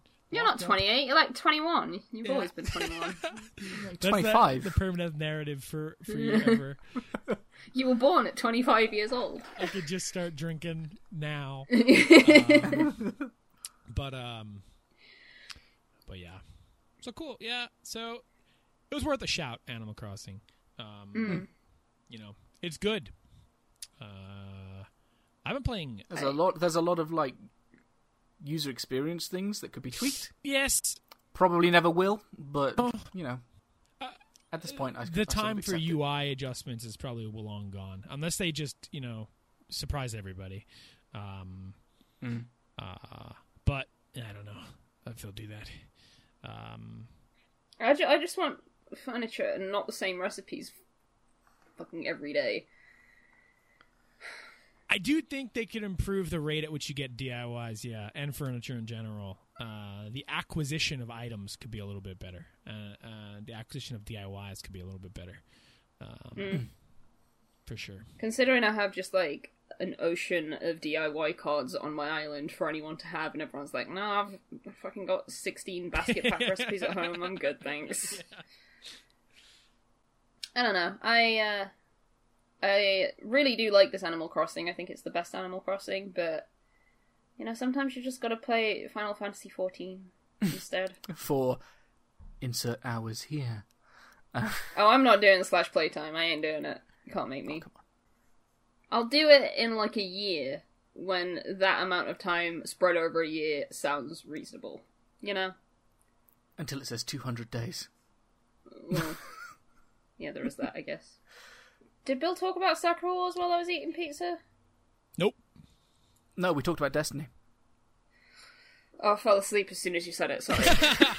yeah, I want to give a small shout to Sakura Wars because I feel like it's a game that probably sold 20 copies, um, and it's one of Sega's efforts of you know, localizing a, a niche game. Uh, one of the first Sakura Wars games to come out in the states in a very long time, from my understanding. Um, and it's kind of like their revival of the series. And uh, I wasn't sure what to, you know, I was I had mixed signals on what I thought this game was, and uh, what it ended up being before I bought it. Uh, I bought it knowing what it was, but when it was originally announced, it seemed like, oh man, it's like an action RPG with mechs uh, and dating sim stuff, like you know, very Persona-like type game. But as it turns out, it's it's more of an advent. There's no RPG elements at all. You're not like leveling anything up. You're not like equipping equipment or anything like that. It's like very strictly an adventure game slash visual novel set in a theater uh, in 1940s Japan, and the bulk of the gameplay. So when I found this out, I was like, ah, would I like that? I don't know. But then it's like, Bill, you fucking play Shenmue, you dumbass bastard. Like, of course you like games where you just walk around, as long as the game is good, not like Shenmue three. So, but with Sakura Wars, um, it's it's a mix of a lot of things though, and it's like everything it's like they made the game once i realized that oh bill you will like this and i bought it i love it i love this game and and i think if anyone likes now the thing is the one caveat about it is it's it's designed with a very specific audience in mind, and that is men. Uh, is the is the only thing I would like from the character designs to the fan servicey tropes to the misunderstanding type moments of a harem a- anime. It is very dialed in to a very specific vibe, and depending on your opinions on shows like that, um, I typically don't watch harem anime because they annoy me. Uh, like, but the thing with the game is I could not make it a harem. I could pick the girl that I want to, uh, you know, romance, so to speak. Whereas the anime, usually the guy doesn't decide to like episode twenty three, and it's like you, you've done nothing for me. Um, You've watched one where they decide.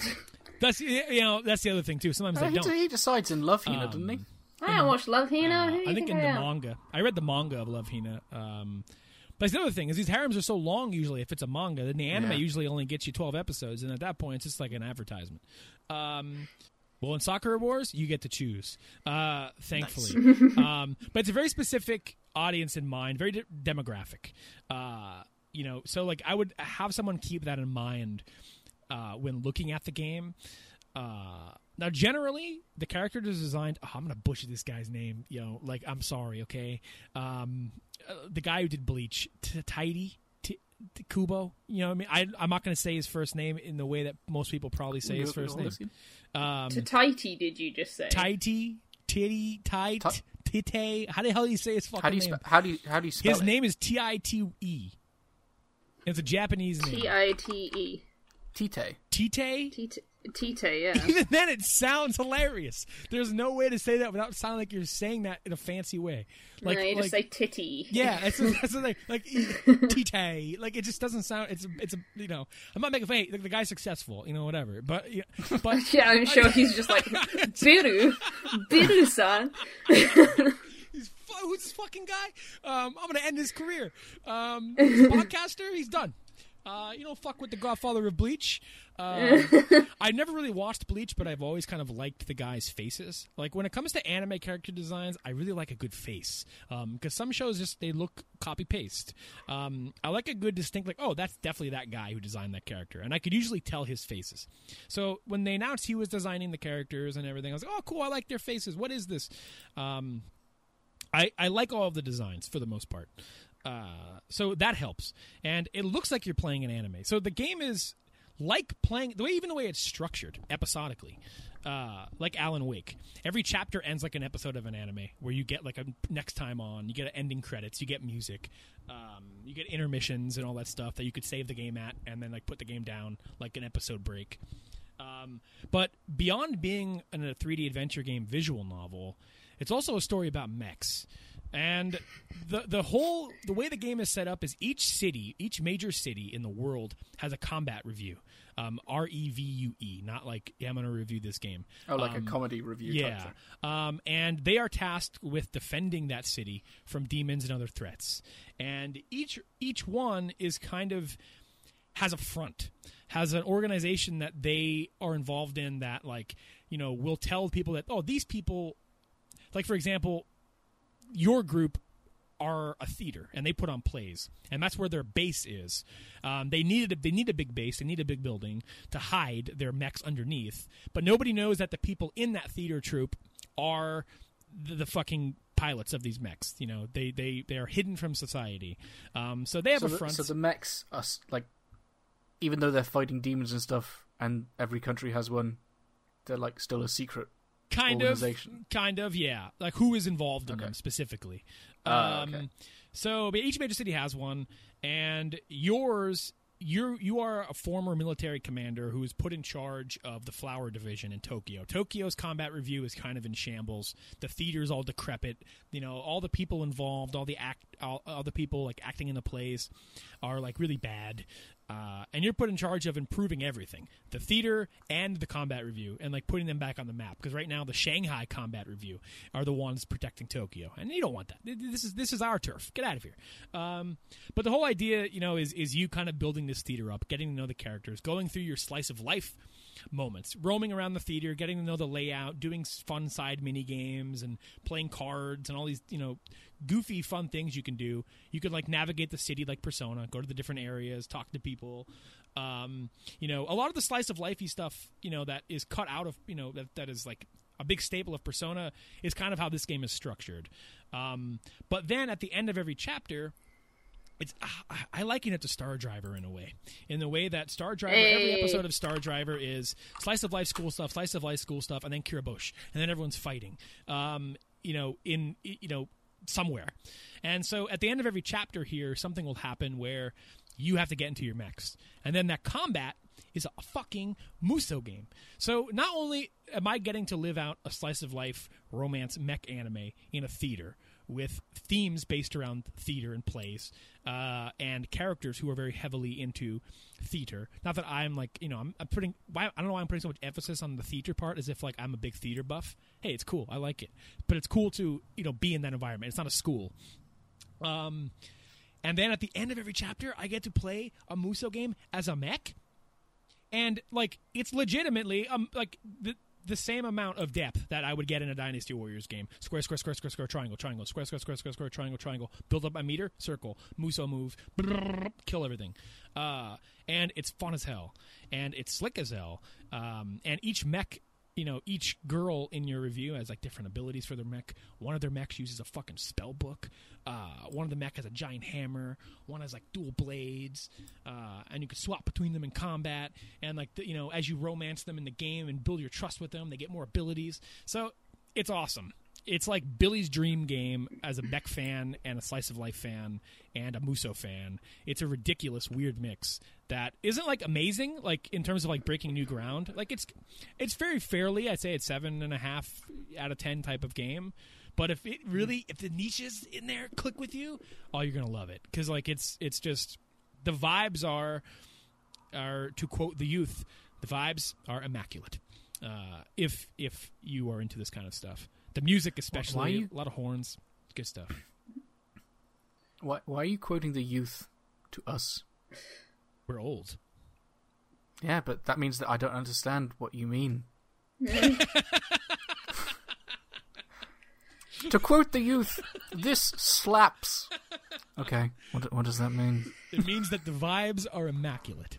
Um, All right. but yeah, um, I'm just having a blast with it. I'm playing it, re- taking it real slow. It's not a very long game, you know, per route. Like you, you'd ideally play it multiple times if you really care about romancing everyone. I don't usually do that kind of stuff, so I'm gonna pick my main favorite and, and just kind of call quits. But um, I'd say about 15 hours or so. But I'm playing it like I'll turn it on, play to an intermission, stop for a bit, you know, turn it on, play till intermission. Um, there's a lot to do in there. Um, you know, there's optional combat challenges. If I just want to play a Musou game with mechs for a while, I can go into the basement and uh, hook myself into the combat um, simulation thing and pick from all the characters. Because depending on the battle, you know, they pick them for you. But uh, it's good. It's really good. It really surprised me. You know, I, I'm I if any of that stuff to anyone listening, that stuff sounds like it'd be up your alley, you'll probably enjoy it because it's just it's really charming. A lot of life characters are really great. Um, uh, cool game. Here's the I'm a thing: you said Star Driver, and I'm intrigued, but you also said it's not not not a girl, not a girl game. How do I feel? So yeah, so uh, and uh, to put emphasis on that, there's things in there that are are uncomfortably developed. So like, for example, there'll be a moment where I'm sorry. You're talking about a harem, and then you say uncomfortably developed. Yeah, uh, from a Uh, video game standpoint. So, like, look at it this Okay, way. okay. So, um, the way the reason I say it's obviously primarily designed for that like shonen audience who's like just wants to be like, oh, there that character's socks, baby. Like, you know, someone like that who's like hyped as shit to see the littlest, briefest moment of fan service. There are moments in this game where, for example, just last night as I was playing it, there's a point where you're shopping for books with one of the characters, and she gets up on a ladder. Okay, and your character's like, whoa, whoa, you know, like, like, oh, you know, um, but they give you the option to take the right stick and look. And now you can get caught. There's a there's like a caution meter, but it's like that's very clearly targeted towards a very specific human being. Um, and so like the I want I would want to always give that disclaimer when recommending this game because I wouldn't want anyone to be blindsided by stuff like that because like it's like it's creepy, and there's there's a fair amount of it uh, in various spots where you have options where you could like bust in on the in the bath, like and and like you get negative points. What? Like these characters get mad at you when you do things like this if you get caught. Um, so there's no reason to really ever do it unless you just like really want to watch hentai. At that point, like I don't even know why it's in the game because it really doesn't benefit you at all. When you could just as easily just go like get this shit somewhere else. So it's it's weird in a way um, that it's in there and it's featured so prominently at times when it comes to a choice. Um, you know, it's not just like a oh they fell on me type of thing. It's like no, I have the option to take this stick and and like look up, uh, and it's strange. You know, uh, in that regard, there's never anything shown. It's just the intent is weird, um, and it puts the player in a weird position. Um, so What, what generally, if they're collecting though, the data of all the people that do that? I would love to do like Persona collects data like that. I would love to, them to have a way in the back end to be like 85% of our players looked up her skirt. Um, and uh, we got to make more of that. Um, you know, so so it, it's weird. Um, and I mean, generally, I mean, besides stuff like that, and some of the character designs, you know, specifically are extremely um, voluptuous uh, uh, in a, in a way. If that word, I mean, you know, it's an anime. yeah. Yeah. Um, so, but besides that, I mean, you know, if you've played visual novels where the choices are women, uh, you know, like it's not any uh, more unusual than that. You know what I mean? Like, I mean, you've all played Persona. You know, they give you no other options but to be straight in those games. So, I mean, like it's it's unfortunate. Um, but I mean, you know, females do play those games too. You know, so I mean, I, I guess I shouldn't say it's, it fits into one demographic specifically, but it's very heavily in. You know, like, huh, hey, hey, you'll you'll fucking horny bastard, look up. You know, it's like okay, I, like what the hell? Like what? Why? you don't have to target them that hard. You know, they're gonna play your game anyway. Um, I love that you said before this. I'd like to give a quick shout out to Sakura Wars. yeah, it kind of went on, yeah, for a little bit. Um, You do this every time. You're like, No, oh, I just want to quickly quick. mention, and then it's like half an hour. but uh, yeah, check it out, everybody. Uh, if all that stuff sounds good, uh, you know, just beware. You're a pervert in it. And that's all I've played.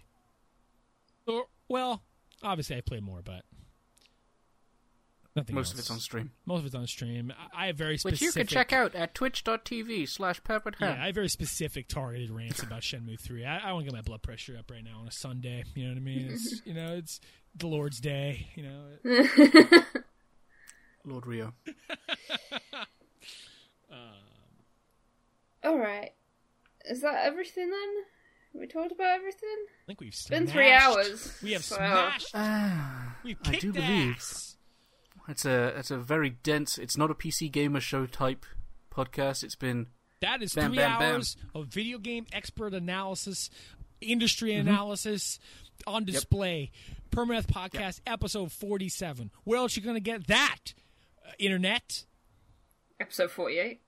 yeah. Hell yes. More expert video game analysis coming up next time. After these messages, Boo-doo-ba-down. Oh.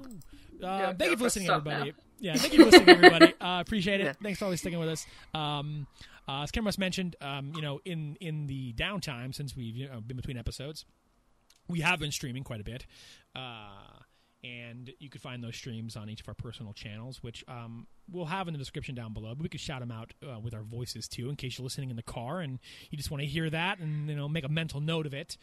Um, you can find me, of course, twitch.tv, obviously, slash pepperedham. Uh, you know, not very hard to find. Uh, just always look for. Can you shout my channel out, please? yeah, I was gonna say, Bill, what's uh, what's Ebby's channel? Uh, yeah, so uh, twitch.tv slash Ylissean Ebbie. Yeah, how about that? Y'all try to gotcha me. Y'all try to get me in a corner. Yeah, Gl- fool out of my- Glycerin,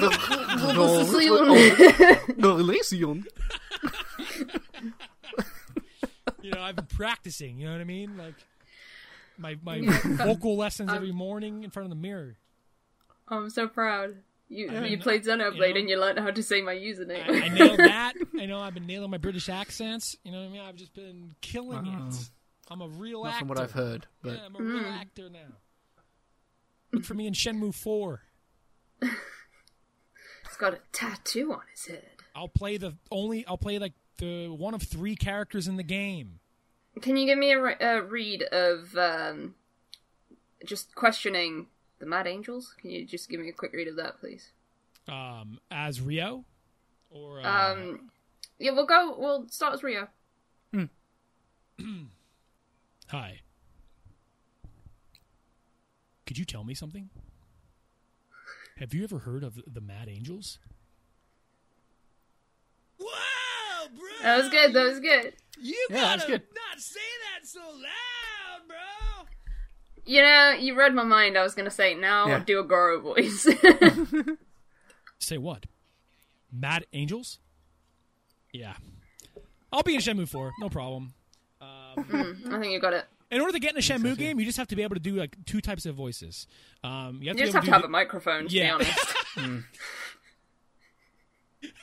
and to be able to technically read. do... That's our show, everybody. Um, oh wait, Twitch, Kinross, you're doing Twitch. Well, like I said, I don't really, I haven't. Done It's anything in a long time. twitch.tv forward slash kinross07. Hell yeah! Yeah. You can follow us all on Twitter. He's gonna well. stream. He's gonna stream because I'm paying for a subscription, so he's. I know. I feel so bad every time. I'm like, man, people are paying, and the, all they're getting is this hot dog, and I just don't have. Ken I haven't got you're gonna time or anything. A pro Savage Raider Final Fantasy 14 streamer. I know it's gonna happen. I'm waiting for the future to become a reality. I've not even done a raid yet. You know what I mean? Like it's just once it clicks with you and you're just rocking, you know what I mean, doing Savage, leaving everyone else behind. You know what I mean? It's going to be just an amazing moment uh, in the history of Kinross. You know what I mean? Joining, leading the best guild on on uh, you know the server, and you know everyone knows the Ninglehorf name. Everyone knows it, and uh, it's amazing. And and um, you know. Uh, the world's never the same. Things change. The Paradigm shifts. Uh, you know, uh, amazing. Uh, world is cured, and you know, economies are fixed, and you know, uh, it's all because of Ningle. Um, that's our show, everybody. Uh, thank you for listening. Bye bye. All links to our socials are down below. Enjoy the rest of your evening. And as always, what do we say? See you in the See history. you in the history. Bye bye. Bye.